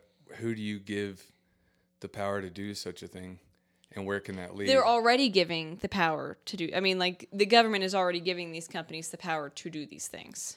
yes. So Yeah, it's well, all the power is already the being f- given. See, this is an issue too. They're giving them the, the freedom to do it. So then, what's freedom? If that's Exactly. because then whose freedom are we talking about? Yeah. My freedom to my freedom to build this factory on the river takes away your freedom to fish out of it and and have a means of living. you know? Yeah. So, what I mean is, okay, we need to control what our children are exposed to day to day, uh, by corporations, and who needs to to to uh, govern that. Does the government need to tell companies, "Do not expose our children to this anymore," or should it be a parent's job to say, What no if both of the parents are working two jobs and aren't home most of the day? So then the kid goes to school to then after school program and then they're home alone. "Yeah, So when is the parent supposed to do that? Because they're working within the society that they're supposed to be in. Like they're doing what they're supposed to do to make money to live within the society. Well, see, and I think this this is where I would jump in and say, granted, I agree with you. Uh, we've actually had uh, this conversation multiple times, but I do agree with you 100 percent that the United States, uh, the current um, prosperity that we're experiencing, that largely came from capitalism, in a sense. Uh, this is there are some uh, arguable uh, aspects of this, like for instance, computers were completely funded by the government to be created. So it wasn't um, the a lot of the technologies that we are experiencing today were not free enterprise. They were actually tax funded in order to create the technology. And then once the technology is created, then a private entity takes that Improves upon it, technology. yeah. Well, maybe not even improves upon it, but just Capitalizes on yeah, it. Yeah, commodifies it. You know, and um, I think I'm trying to think of the the university Bell um, Bell Telephone maybe. There was a couple of big labs, and they were almost 100% government funded, uh, and and they created a lot of the technologies that we have today. And so it's kind of hard, but I think uh, one of the one of the issues and I think uh, to kind of bring it back to Fight Club a little bit, I guess I I think Fight Club kind of touches on a little bit is that there is no one system that can be applied in every single facet of our lives. So while the free market does do really well in some aspects, like I'm married to Shannon now, right? So if I were to apply the free market to our relationship and say, well, really it's just whatever is going to be the best product that I want. You know, there are some days when Shannon isn't the best product. She's not. Not she's sure not. where you're going with Well, I'm just this. saying. I'm saying you can't apply free market capitalism to relationships. No, of course. You not. know, you can't apply free market capitalism. But- But I think the problem with um, like our current state and what I think Tyler Durden or the narrator is rebelling against is the over commodification of every aspect of our lives. And so Fight Club is free, right? They seek outside sponsorship.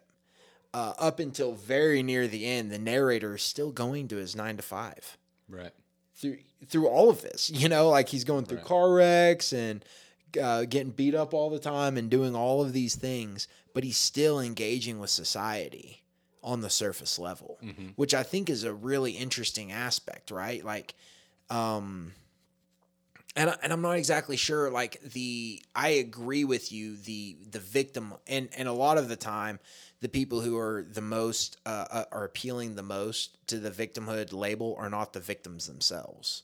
Uh, I think that's one of the things that's so annoying about present day um, America, American culture, is that a lot of the times it's like you're speaking, it's a white person speaking on behalf of a black person, claiming victimhood for them, when in reality, that black person might say, I'm not a victim, bro. Like, I'm living my life right now. You go, you're addicted. It's a person who's addicted to the victimhood. Uh, no, what? But is the narrator playing victimhood by recognizing flaws within the society and wanting to change them? Well, and in a, in a lot of ways, in a lot of ways, he was acknowledging that he was winning at society. he had his IKEA furniture. He had his, he had his floor to ceiling windows in his condo with everything material that he could. Um, he wasn't playing a victim card like saying society has been wrong. Like for instance, Chuck Palahniuk working in a factory as a medial laborer. That's not this guy. This guy was Had upper tier ivory job. tower guy. Like he was he was making big bu- money. He was traveling all the time, you know. Um, so I think that that's one of the, the aspects that I think is uh, uh, interesting to bring up and have a conversation around because in a lot of ways he wasn't a victim. You know, It- he it- he played the game and then he realized he wasn't fulfilled. yeah, it was he was not a victim of the society in the fact that he was marginalized by the society. He was a victim of the society in The the, fact societal promises that were being made to him, Yeah, which he- they talk about in the book. Like we are made to believe that we can all become millionaires, that we're going to be celebrities, and that we're going to have this, and we're going to be happy.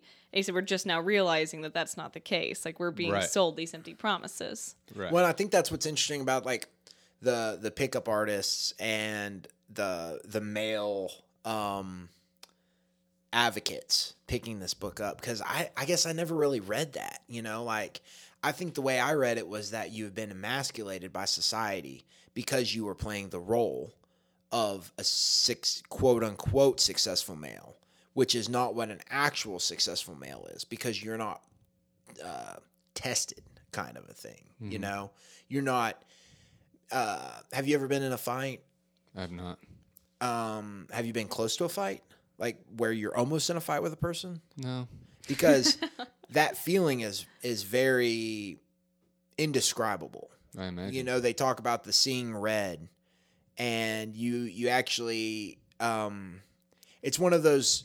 I, I've been I've been in a few fights, and I've been in the preamble to some fights. Right, so there there was a fight I had in middle school where I beat a kid in arm wrestling at the table, and we are just messing around, and it's the end of lunch, and I beat him, and we're all kind of laughing, and so I stand up to like walk away from the table, and he slaps me in the back really hard, Heck yeah. and when I turned around, he was laughing at me. So we were And you just saw red. do not remember Oh. like literally. I mean, I was in a fight and I went to the principal's office and everything, but I do not remember. I couldn't tell you what happened in that fight. Like the you're not in first thing. I remember was walking out um, of the cafeteria, going to the principal's office. So Didn't- just blacked out. Just blacked out. And I mean, I was informed afterwards what happened. But it's it's a way of interacting with your physiology. You know, like your your conscious mind is not you.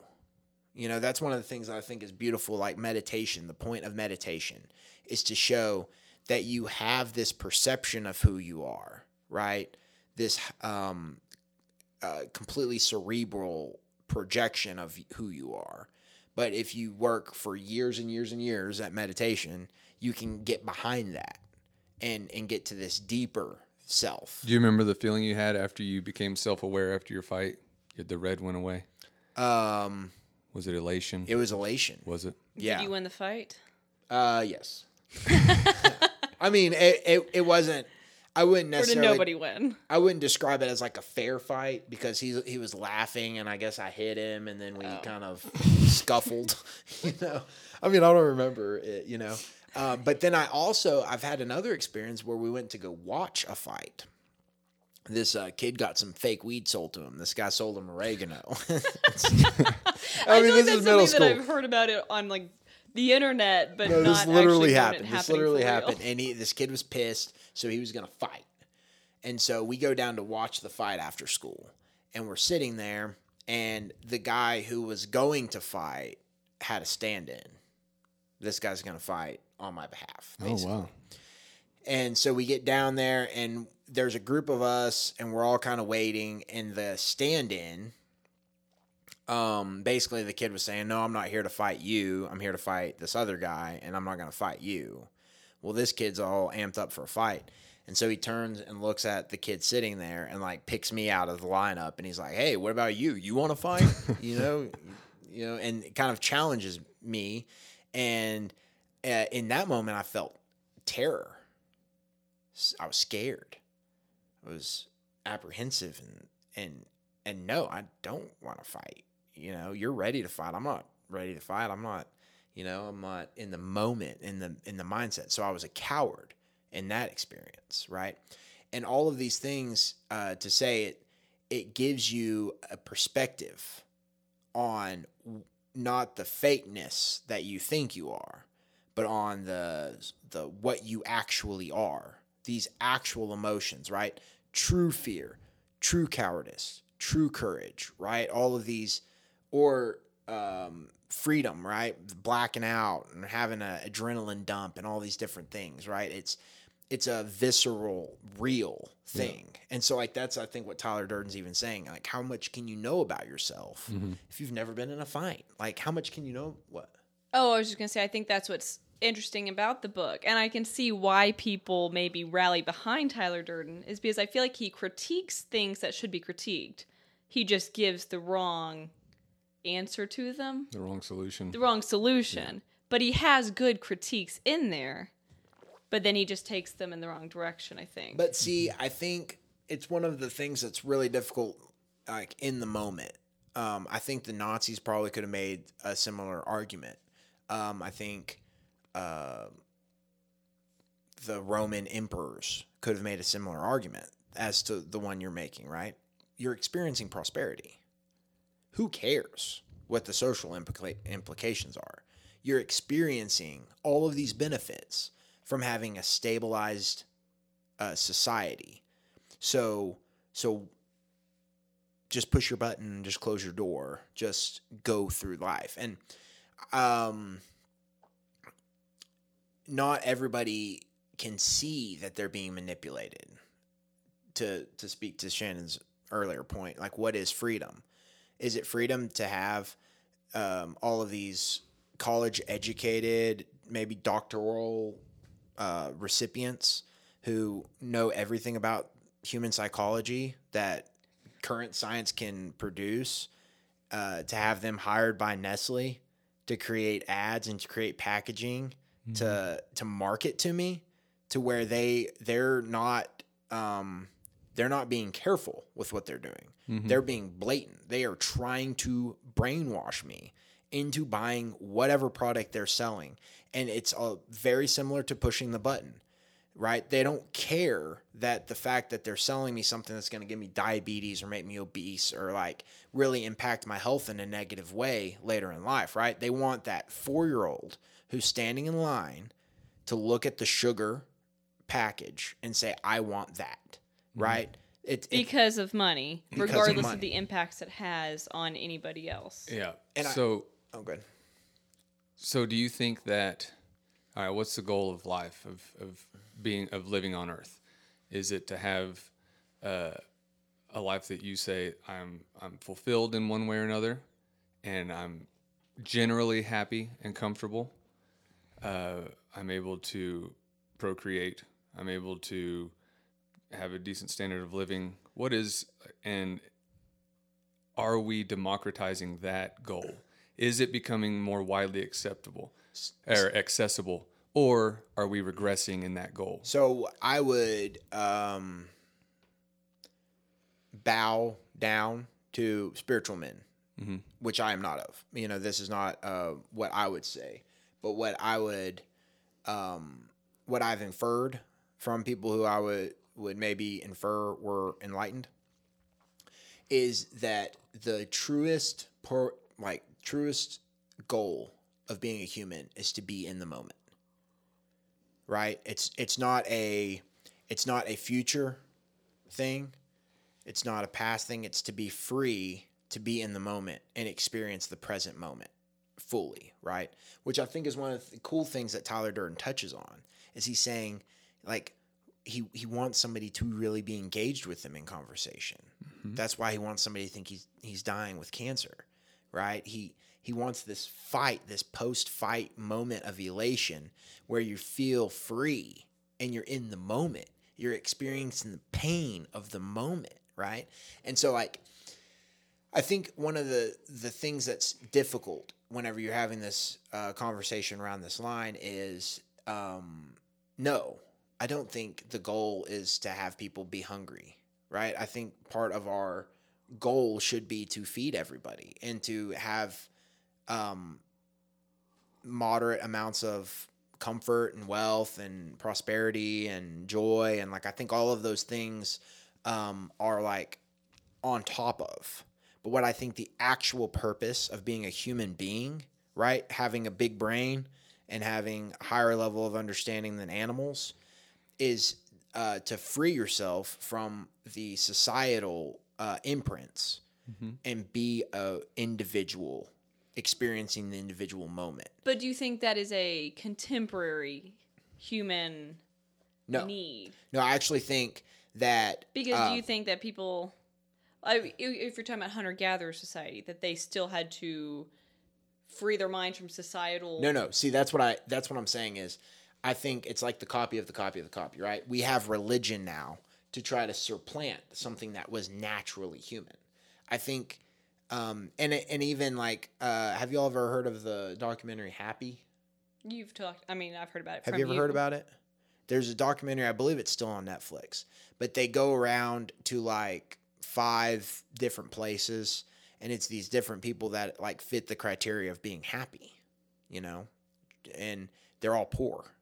Like they they all have these like so they go to like a slum in uh like Brazil. They go to this like far northern uh isolated, I think they were maybe Inuit uh, people. They go to Russia. They go all these different places, and they find these different people. And the whole documentary is about how these people are happy. Is it Happy People? Is that the name of it? I think it's called Happy. Oh, okay. I think that I think Happy People might have been a That's a different one. a movie, Yeah, somebody told me about. but uh, no, Happy. It uh, it I think it's that's what it's called. Um, but they go around and they analyze these people's lives, and what they find that the reason that they're happy is because they are present right? They they say like I love my family. Like my job, they're not making tons of money at it, but they like their job, right? It would be like if you got to fish every day and that was your job.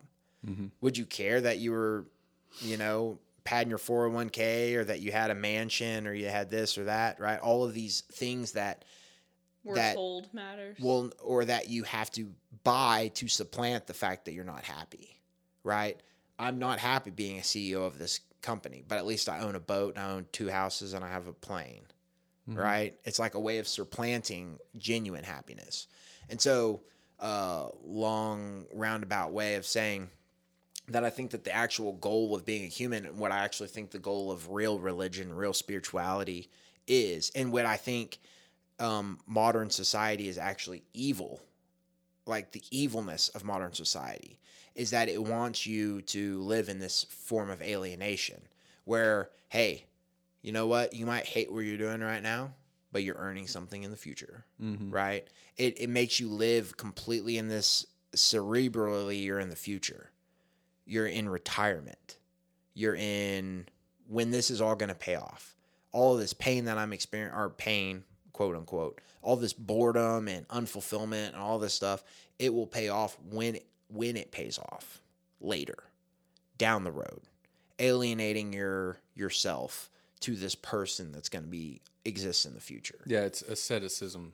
Like Yes. Arthur Schopenhauer, he died back in 1860, but he was about minimalizing your natural desires and and having a more tranquil life just with what you got. yeah. Mm-hmm. Asceticism. Yes. Uh, or existentialism, right? I mean, wouldn't ex- existentialism like fit into that? Um, Or transcendentalism. transcendentalism. Well, transcendentalism is a form of existentialism, Yeah, I think. so. But but that's I mean that's a big ask for for somebody that operates in modern society. To but why? I think Why is that a big ask? Well, I mean, think about it. when you're talking about a hunter-gatherer society, or these people that the Inuits, or uh, they they have to sacrifice a lot of security. Uh, more likely to have tragedy befall you, most likely, not having the comforts of modern society. You know, Yes and no, though. Like I think that's one of the things that's really interesting is, um, and granted, uh, it might get into the weeds with archaeological finds, but what they're finding is, you know, the the likelihood of uh, a baby dying was pretty high. Uh, there were some uh, hunter gatherer societies that wouldn't even give a child a name until it could talk. yeah. I see, You know? that. Um, but they said it wasn't like the life expectancy was 30. The average of the life expectancy might have been 30, but that's because you had um, like a sixth of the population died before the age of two. An old man was still in his 60s, an old man was still in his 70s. You know, like people did age to oldness, you know? And so, and you know, uh, one of Charles Darwin's critiques of the, um, oh, what are they? What are they called? Is it Aboriginals in Australia? Aborigine. Aborigines. Yeah. So one of his critique was that they were lazy. They were fat and lazy. They ate bugs. They which bugs are the highest, you know, form of protein per cal or per like ounce or whatever. Um, and then another critique he had was that, or not critique, but observation was all these Europeans they were all bundled up in their jackets and they had to sit real close to the fire at night because they were cold, you know. And the Aborigines were naked and they couldn't get within 15 feet of the fire because it was so hot, right? So I I do think if you plopped a modern person, um, if you prop plopped a modern person into that existence, yeah, they're frail and weak, and you know we could not live for very long. We would be very fr- we are very frail, and so we have to rely on modernity to um, take care of us and protect us, and to be our. It's like uh, if you took a wild lion versus a captive lion, and you put him out on the Serengeti. Well, the captive lion probably isn't going to make it Right. because he didn't learn how to be a wild lion. Yeah. You know, and I think that that's kind of the critique and why Tyler Durden's saying we need to completely collapse. And this is where this is where with between Shannon and myself, and probably you as well. Whenever I read uh, Fight Club, I was like, I would be a space monkey. You know, like in this circumstance, if I came in contact with Tyler Durden, now granted, I mean, I I probably wouldn't because I I feel like I, I'm not really running from anything. You know, like I'm uh I try and I've had these outlets in my life. I had wrestling, I had rock climbing, Right. I had fire department, you right? I mean, But I- aren't we also moving to a place to where we have more land, more room to grow our own food, more? no, no. free See, that's what I'm saying. is- You are a space monkey. I yeah, I might be a space monkey. Yeah, I would rather be Tyler Durden, but maybe I am a space monkey. You'd rather but- be Brad Pitt. You don't Yeah, have I'd look. rather be. I would please. also rather you be Brad. Pitt. Oh, as long as I'm not Edward Norton. But I, I do think that like to me that's one of the things that's really interesting about the whole the whole thing is whenever I read Fight Club, I um I like what he's saying. I I agree with him like 90% of it. I'm like, yeah, we need to do, we need to break some stuff down. We need to break ourselves more, right? We need to suffer more. We need to uh, go without meals sometimes. We we we've got to, to reestablish zero because right now our zero is air conditioned twenty four seven. You know, never getting in the sun, Having Netflix, having your food delivered to Netflix, having all of these different amenities. That's our zero. So then I am going to get mad in traffic, Mm-hmm. right?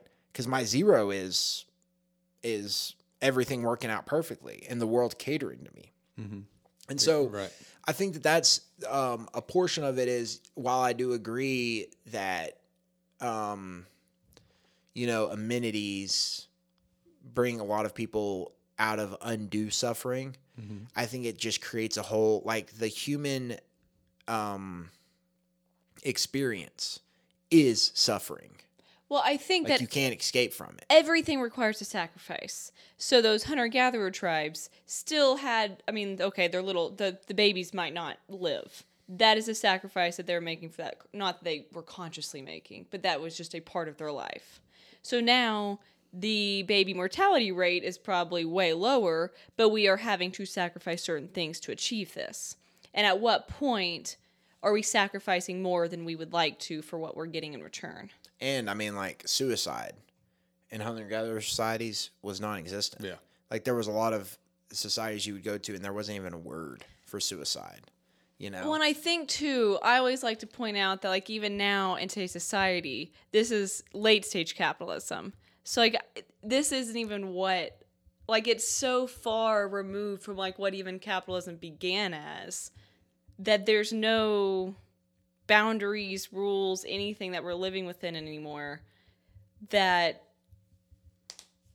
I don't know, I think I do think it's good to question where we're at because it's just so It's hard to call what we have now capitalism because of corporations being in cahoots with the government. I Oh, mean, yeah. It's, it's kind of a scary spot we're in. Yeah. yeah. So like when it's anti-capitalism, it's like, well, is it anti what capitalism was supposed to be, or Right. anti what it's- capitalism? and has see, and I turned think I think he was a little bit ahead of the curve. Like he I was think, seeing it coming. I think he was seeing, um, because it was written in the '90s. Is that right? I think you're right. Um, I think it was written in the '90s, and Nin- that's uh, 1999 or no? No way. 99? It might have been 99. Um, but it, it's one of those things that 1996. 96. So a big portion of all of our uh, like a lot of our societal issues today started 70 years ago or economic uh, problems, right? Started way long ago. We are we are in the um and as our children will be, right? The economic decisions that are being laid today are going to affect somebody 30 years in the future, right? Right. And most of the time it's passing on the suffering. Well, um, It's like I mean, we don't want to suffer right now. So so other countries can suffer. so other countries mean- can suffer and so that future generations can Let's suffer. talk about the factories in third world com- uh, countries that are producing our enjoyment while they suffer. So I mean, people are suffering currently for our modern day comfort. Right. And I think that's the the difficult thing. And one of the things one of the things that it does get tricky whenever you you start talking because it's like uh communism is terrible and is not right. It, it's not a good uh, governmental structure or like economic system. But that does not necessarily mean that the inverse is then correct. Like we don't live in like a dualistic world. Correct. And I think um, communism, once it's taken out of off of paper and applied in the world, it has negative impacts. Same thing with capitalism, right? It has it ends up having negative impacts down the road, uh, just that are inherent to dealing with humans. I think, and the fact that we cannot actually escape the pain that it, the true pain um, of death. You know, I mean, no matter how much stuff you buy, no matter how much uh, you try to ignore it, which I think in the United States we do a really good job of ignoring the fact that we're going to die. It's coming for everybody. And I think that that existential dread is actually what leads to like most of the neurotic behaviors of our society and like of uh, us individually, you know. Um but so What do you like? Like Bezos, he wants to live forever, so in some way or another, so he has to live forever in the minds of the people by being one to help populate the like help populate Mars. Same with Musk. Is that what you mean? Well, I'm I, I'm actually meaning that- I'm actually meaning uh, individual neurotic neurotic behaviors. So like Oh, I see. I think that there's a lot of people who who are going through their life and they're in all of this stuff and they imagine that they're never going to die. Oh, right? Yeah. If I get sick, the doctor's going to save me. If I get in a car wreck, the firemen are going to pull me out, right? If if I have a heart Define attack, sick because the narrator is sick and he wasn't saved. Right. Well, and I mean, I think that that's I think that's the thing is the the true salvation comes from the acceptance of that the present moment is literally all you have. You don't have your house, you don't have your car, you don't have a retirement.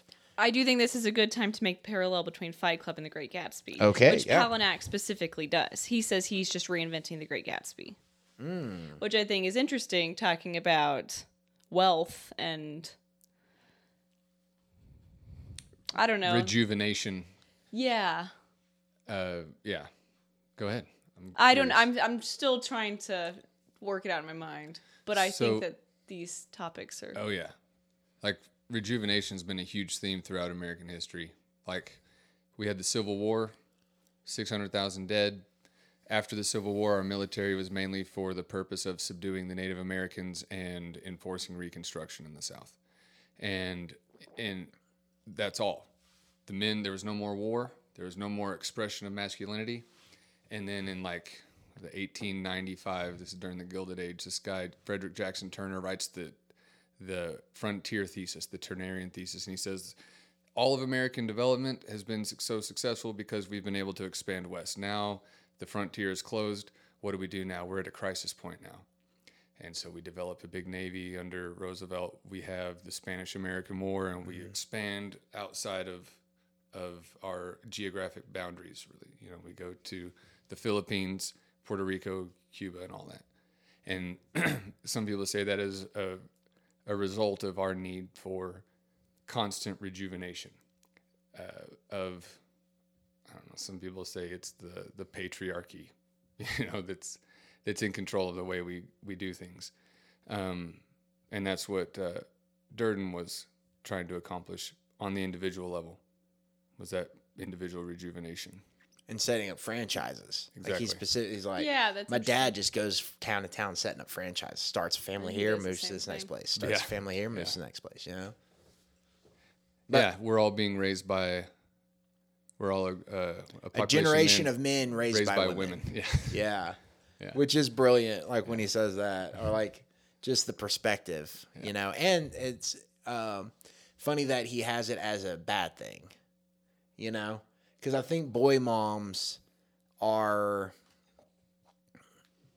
they're an interesting breed upon themselves. Mm-hmm. They almost understand what it is to be a boy better than a boy understands what it is to be a boy, you mm-hmm. know. Well, and I also think um, it's important to mention that Palahniuk is gay, Right. and Oh, that's is he? yeah. Mm-hmm. Which to me, I think as, once I learned that, it changed how I view the novel because he was writing about masculinity coming from a place where he is no longer defined as masculine. Mm-hmm. Do you know what I mean? So he's like questioning, well, what does it mean to be a man if I'm no longer considered masculine or manly or a man? There's a in whole other society? level now. and it That's is another actually kind of a cri- it's a critique like that's i think what's Yeah. what what is interesting about the masculinity in the book is i think a lot of people latched onto it like almost uh like oh yeah he gets me you know but in a lot of ways he was actually critiquing He's critiquing. Yeah. me you know and so yeah he does actually understand me better than i understand myself but I wonder if all these pickup artist nerds know that the author of their Bible was gay. I've always wondered that if if people who do kind of idolize the book and Tyler Durden, if they know that. No, they're not reading too deeply into Yeah. it I don't think, at all. Um, all right, Great Gatsby. yeah So, I, as an English teacher, I've read it once and I didn't really enjoy it all that much. I was, The Great was- Gatsby is one of my favorite books. I was more of a Hemingway guy myself, which those two, you know, they had, they would, uh, I remember hanging out with Gertrude Stein. They would uh, sit down at a bar and have a competition who can write the best short story in six words.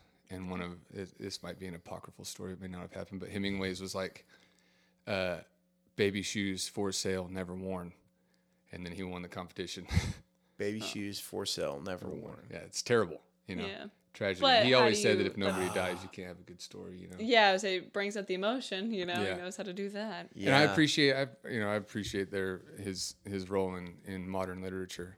But Yeah. what I remember from the book is societal excesses, uh, not really any direction in life, and then Well, and it's all about the American dream. right. Like, can you can you achieve enough wealth to Did you see achieve the movie? this American The dream? Is it a good mo- the- movie? oh It really is good. did a I good think they job. did a good job with it and like Yeah. stayed pretty true to the book. Oh yeah. It was Yeah. like I felt like it was a movie created by a fan of the book Yeah.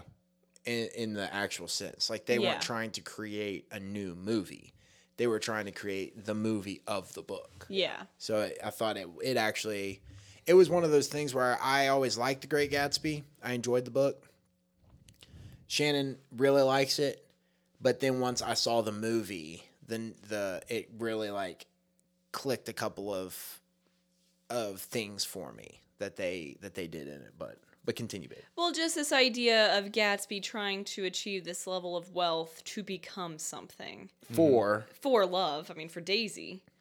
Um, but he can't. He can never achieve it. He can never be that. The American dream is a lie. Like, even as much as he wants to be one of these wealthy people, and as much as he does become a wealthy person, he's not achieving anything that he thought was promised to him. Daisy's never going to love him because he's not real rich. He's fake rich or new rich.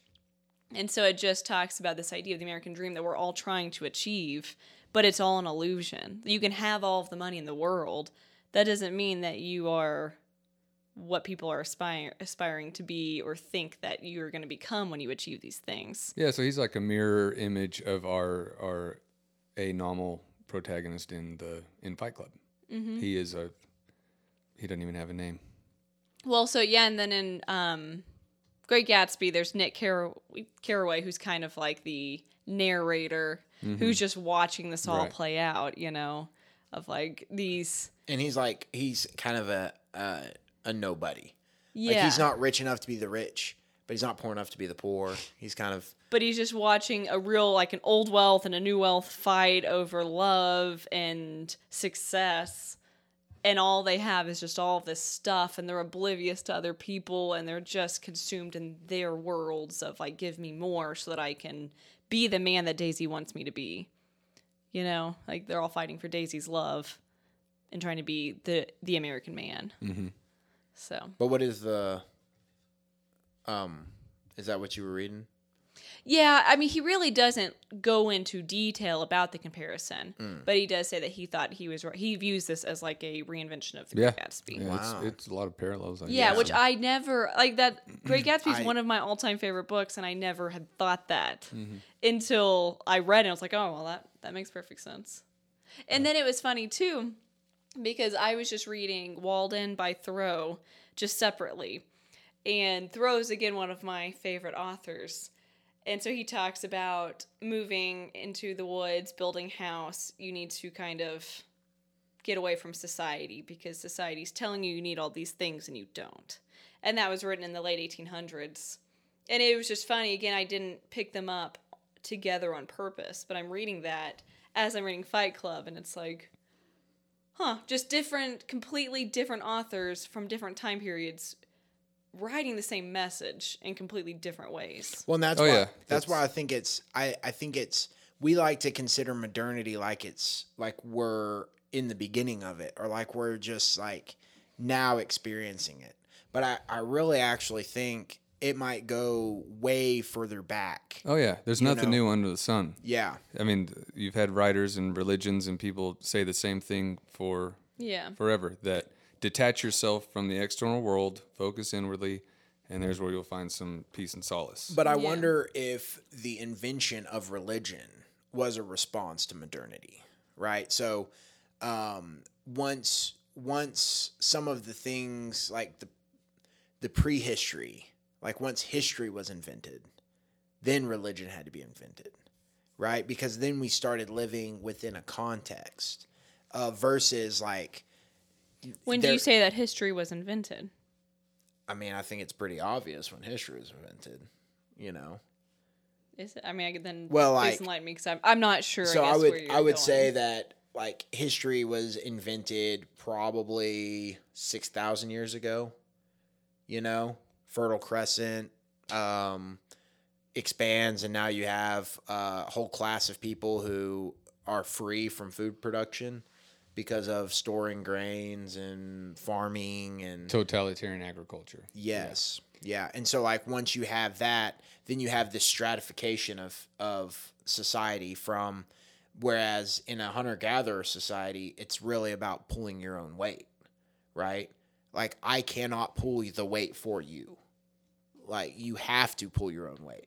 Well, now you're in a circumstance where You don't have to work all the time. You Yeah, can write it- something down or paint a pot. yeah, yeah, you you need to contribute. Yeah. but you don't have to pull your weight. So then you have uh, an elite ruling class. You have managers. You have all of these different people. These uh, people who are alienated from their work. They they now live in a world where they have to create a way of justifying their existence. So in that they they start creating propaganda and they start creating um, myths that don't just serve a purpose of uh, telling you where you came from. Now the myths are telling you why why this guy who's not working, why he's not working. Well, the reason he is because he's better than you.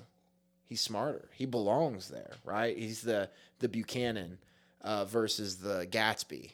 Well, why is that guy the rich person who plays? You know, well, that's just who he is, right? There's a, a myth of elitism, this myth of uh, of uh, inherent value that comes from your name, right? And so, like, I think I think a lot of those things, like uh, hunter gatherer societies, um, most of them, well, I don't know, I can't say most of them, but there is evidence that uh, particular hunter gatherer societies took their mother's name they ascribed themselves to who their mother was, not who their father was. That, yeah, Native American societies, they were matrilineal. Mm-hmm. Yeah. And so, like that completely changes a whole lot of uh, family, like family structure, and also where you came from, and where does your wealth come from, where does your significance come from, and um, there's just a whole lot of shift. And so, I think uh, a lot of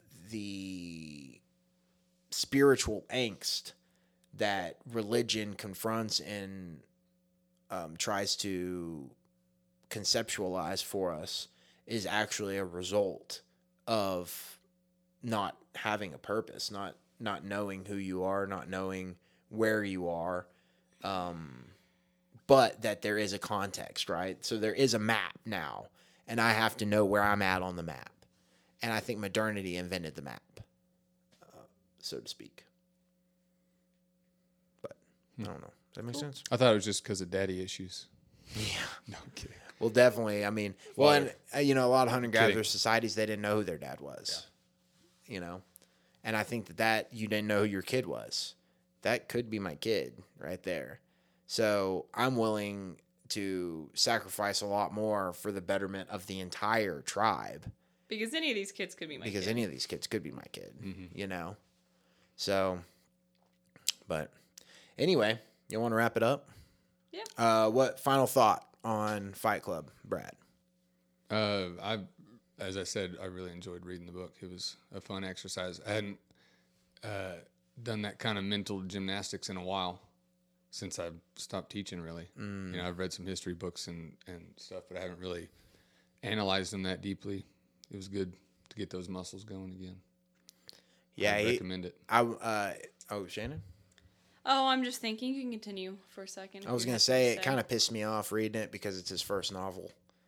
You know, it's like, dang, right out the gate, he wrote Fight Club. You know, Mm-hmm. and I actually don't think any of his other books have reached. Have you read any other Palahniuk? The, I've read several other ones, and like there are some interesting aspects to each one, but I don't think any of them uh, reached the height of Fight Club. The, Yeah. Like the the the impact, the um, and just the artistry of of the the work. I mean, like how you're like you're like reading it and you're like, okay. And I can see now when you say that how you can say he was writing it for the everyday reader, um, but he was he was flexing through it. You know, he was he was showing off, Yeah. Saying, "I am a great writer." Well, and it's Oh, interesting. Oh, Go ahead. I was gonna say, I wonder from like an English teacher's point of view, because to me, sometimes like when I like think about high school or even undergrad writing, it's supposed to be a certain way, and then you read this, and it's like, well, he's just doing everything you're not supposed to do. Well, that's that's another part of modern literature. I mean, you look at uh, uh, Cormac McCarthy that wrote. I mean, he's my favorite author, and once you know the rules of the English language, then you can bend them and break them So- to serve your purpose in the prose. But as an English teacher, like if a student had brought you a paper like this, would you have critiqued him or would you have commended him? Well, of course, I would commend them. Are you, do you mean? Uh, Like what what if a what if a student turned in uh like a Cormac McCarthy type writing? yeah, You know, something that's weird. Uh-huh. Something that when you it's like what? You know, it's almost like you you said like you have to learn the rules before you can break them. right. Um Well, like starting a sentence with a conjunction, and we say, "Oh, that's wrong. Don't do that. Don't start with your sentence with a but." But then it's like, I mean, then authors do that all the time. Yeah, no, and that's that's know, like it's- in formal writing. If I'm writing a, a memo to to my employees at work, the writing will be different. So that's why we've learned how to write in different settings. There's different genres of writing, and in fiction, you know, uh, the way you write a sentence, you uh, adjust it in order to get a certain uh, thought across right. or the way you're writing this whole this whole story can be the rules can be bent. And so I guess if, if somebody's turning in a paper to you and it's a analysis of a text, Mm-hmm. well, yeah, you can't write. You're going to be writing like you're in college. Yeah, you're, you're, doing an writing analysis it. of a paper. You're going to be writing it as if Yeah. you can't write it with a whole bunch of creativity. Now you can be creative in your thoughts, Right. but it's like I've got to be able to understand what You're going to follow the AMA style of writing. Right. Now, when you write a story, a piece of fiction, you know, Yeah, that's cut your wolf loose, do whatever you want. Do you think that they do a very good job of teaching that, or like? I, I mean, we try to get that point across. Yeah. We go over the different genres of writing and, and have them write in each genre. Uh, but think about in high school. I mean, me, I was a late bloomer. I was just going through the motions in high school. Right. Right. You know, Yeah. give my grade.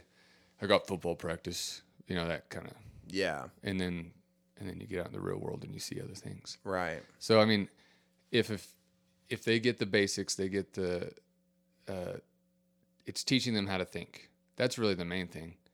It's teaching them how to be thinking citizens, be productive citizens, so that they don't take any information from the from the advertising companies. So they don't just take in uh, Fox News or MSNBC as as if it is truth, and they're able to parse this bullcrap from this this uh, this bullcrap.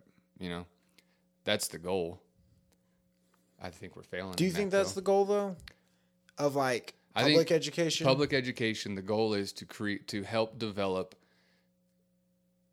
free thinking citizens that can contribute to society in a healthy way. and see, See, I'd almost, and, and this is, I'm not, I've never been a teacher, so this is just a student's perception. It almost seems like everything you just said, but take out the free thinking. To, you know, it, it's molding children into becoming be a, a a contribution to society by, yeah. citizen. Because in, But not in a- necessarily free in a lot of ways that's how the public education system was created right was for factory workers. We want to be able to send a paper from california to new york have that person be able to read it and then we also want them to be able to like stand in line clock in clock out follow rules Oh yeah, I'm not saying know? our current pedagogy is the most appropriate way to achieve that. We teach today in a classroom of 30 kids like uh, a monk would have taught his pupils back in the day how to how to by rote memorization memorize the Bible. That's how we teach.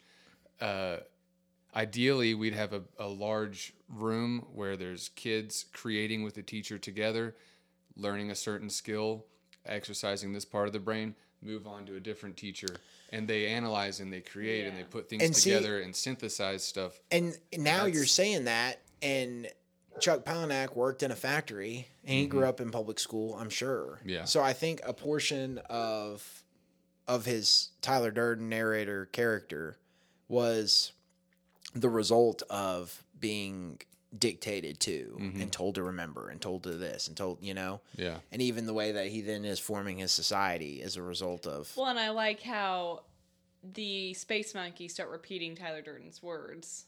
You know, like he says, and they just are blatantly repeating what Tyler Durden says to them. You know, and just like you said, just rote memorization. Right. They're just memorizing what Durden says, Yeah. repeating it. Shannon. Final thoughts on Fight Club? Um, I mean, I obviously like it. I enjoy reading it. I enjoy the movie. I think it's a great book to make you ask questions about society. Eh. So read it.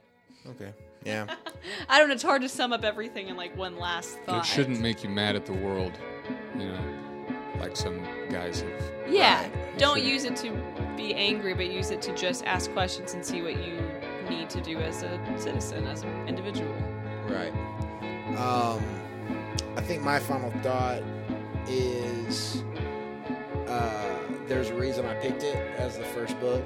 I do think I I don't think that the path to a better future is destruction.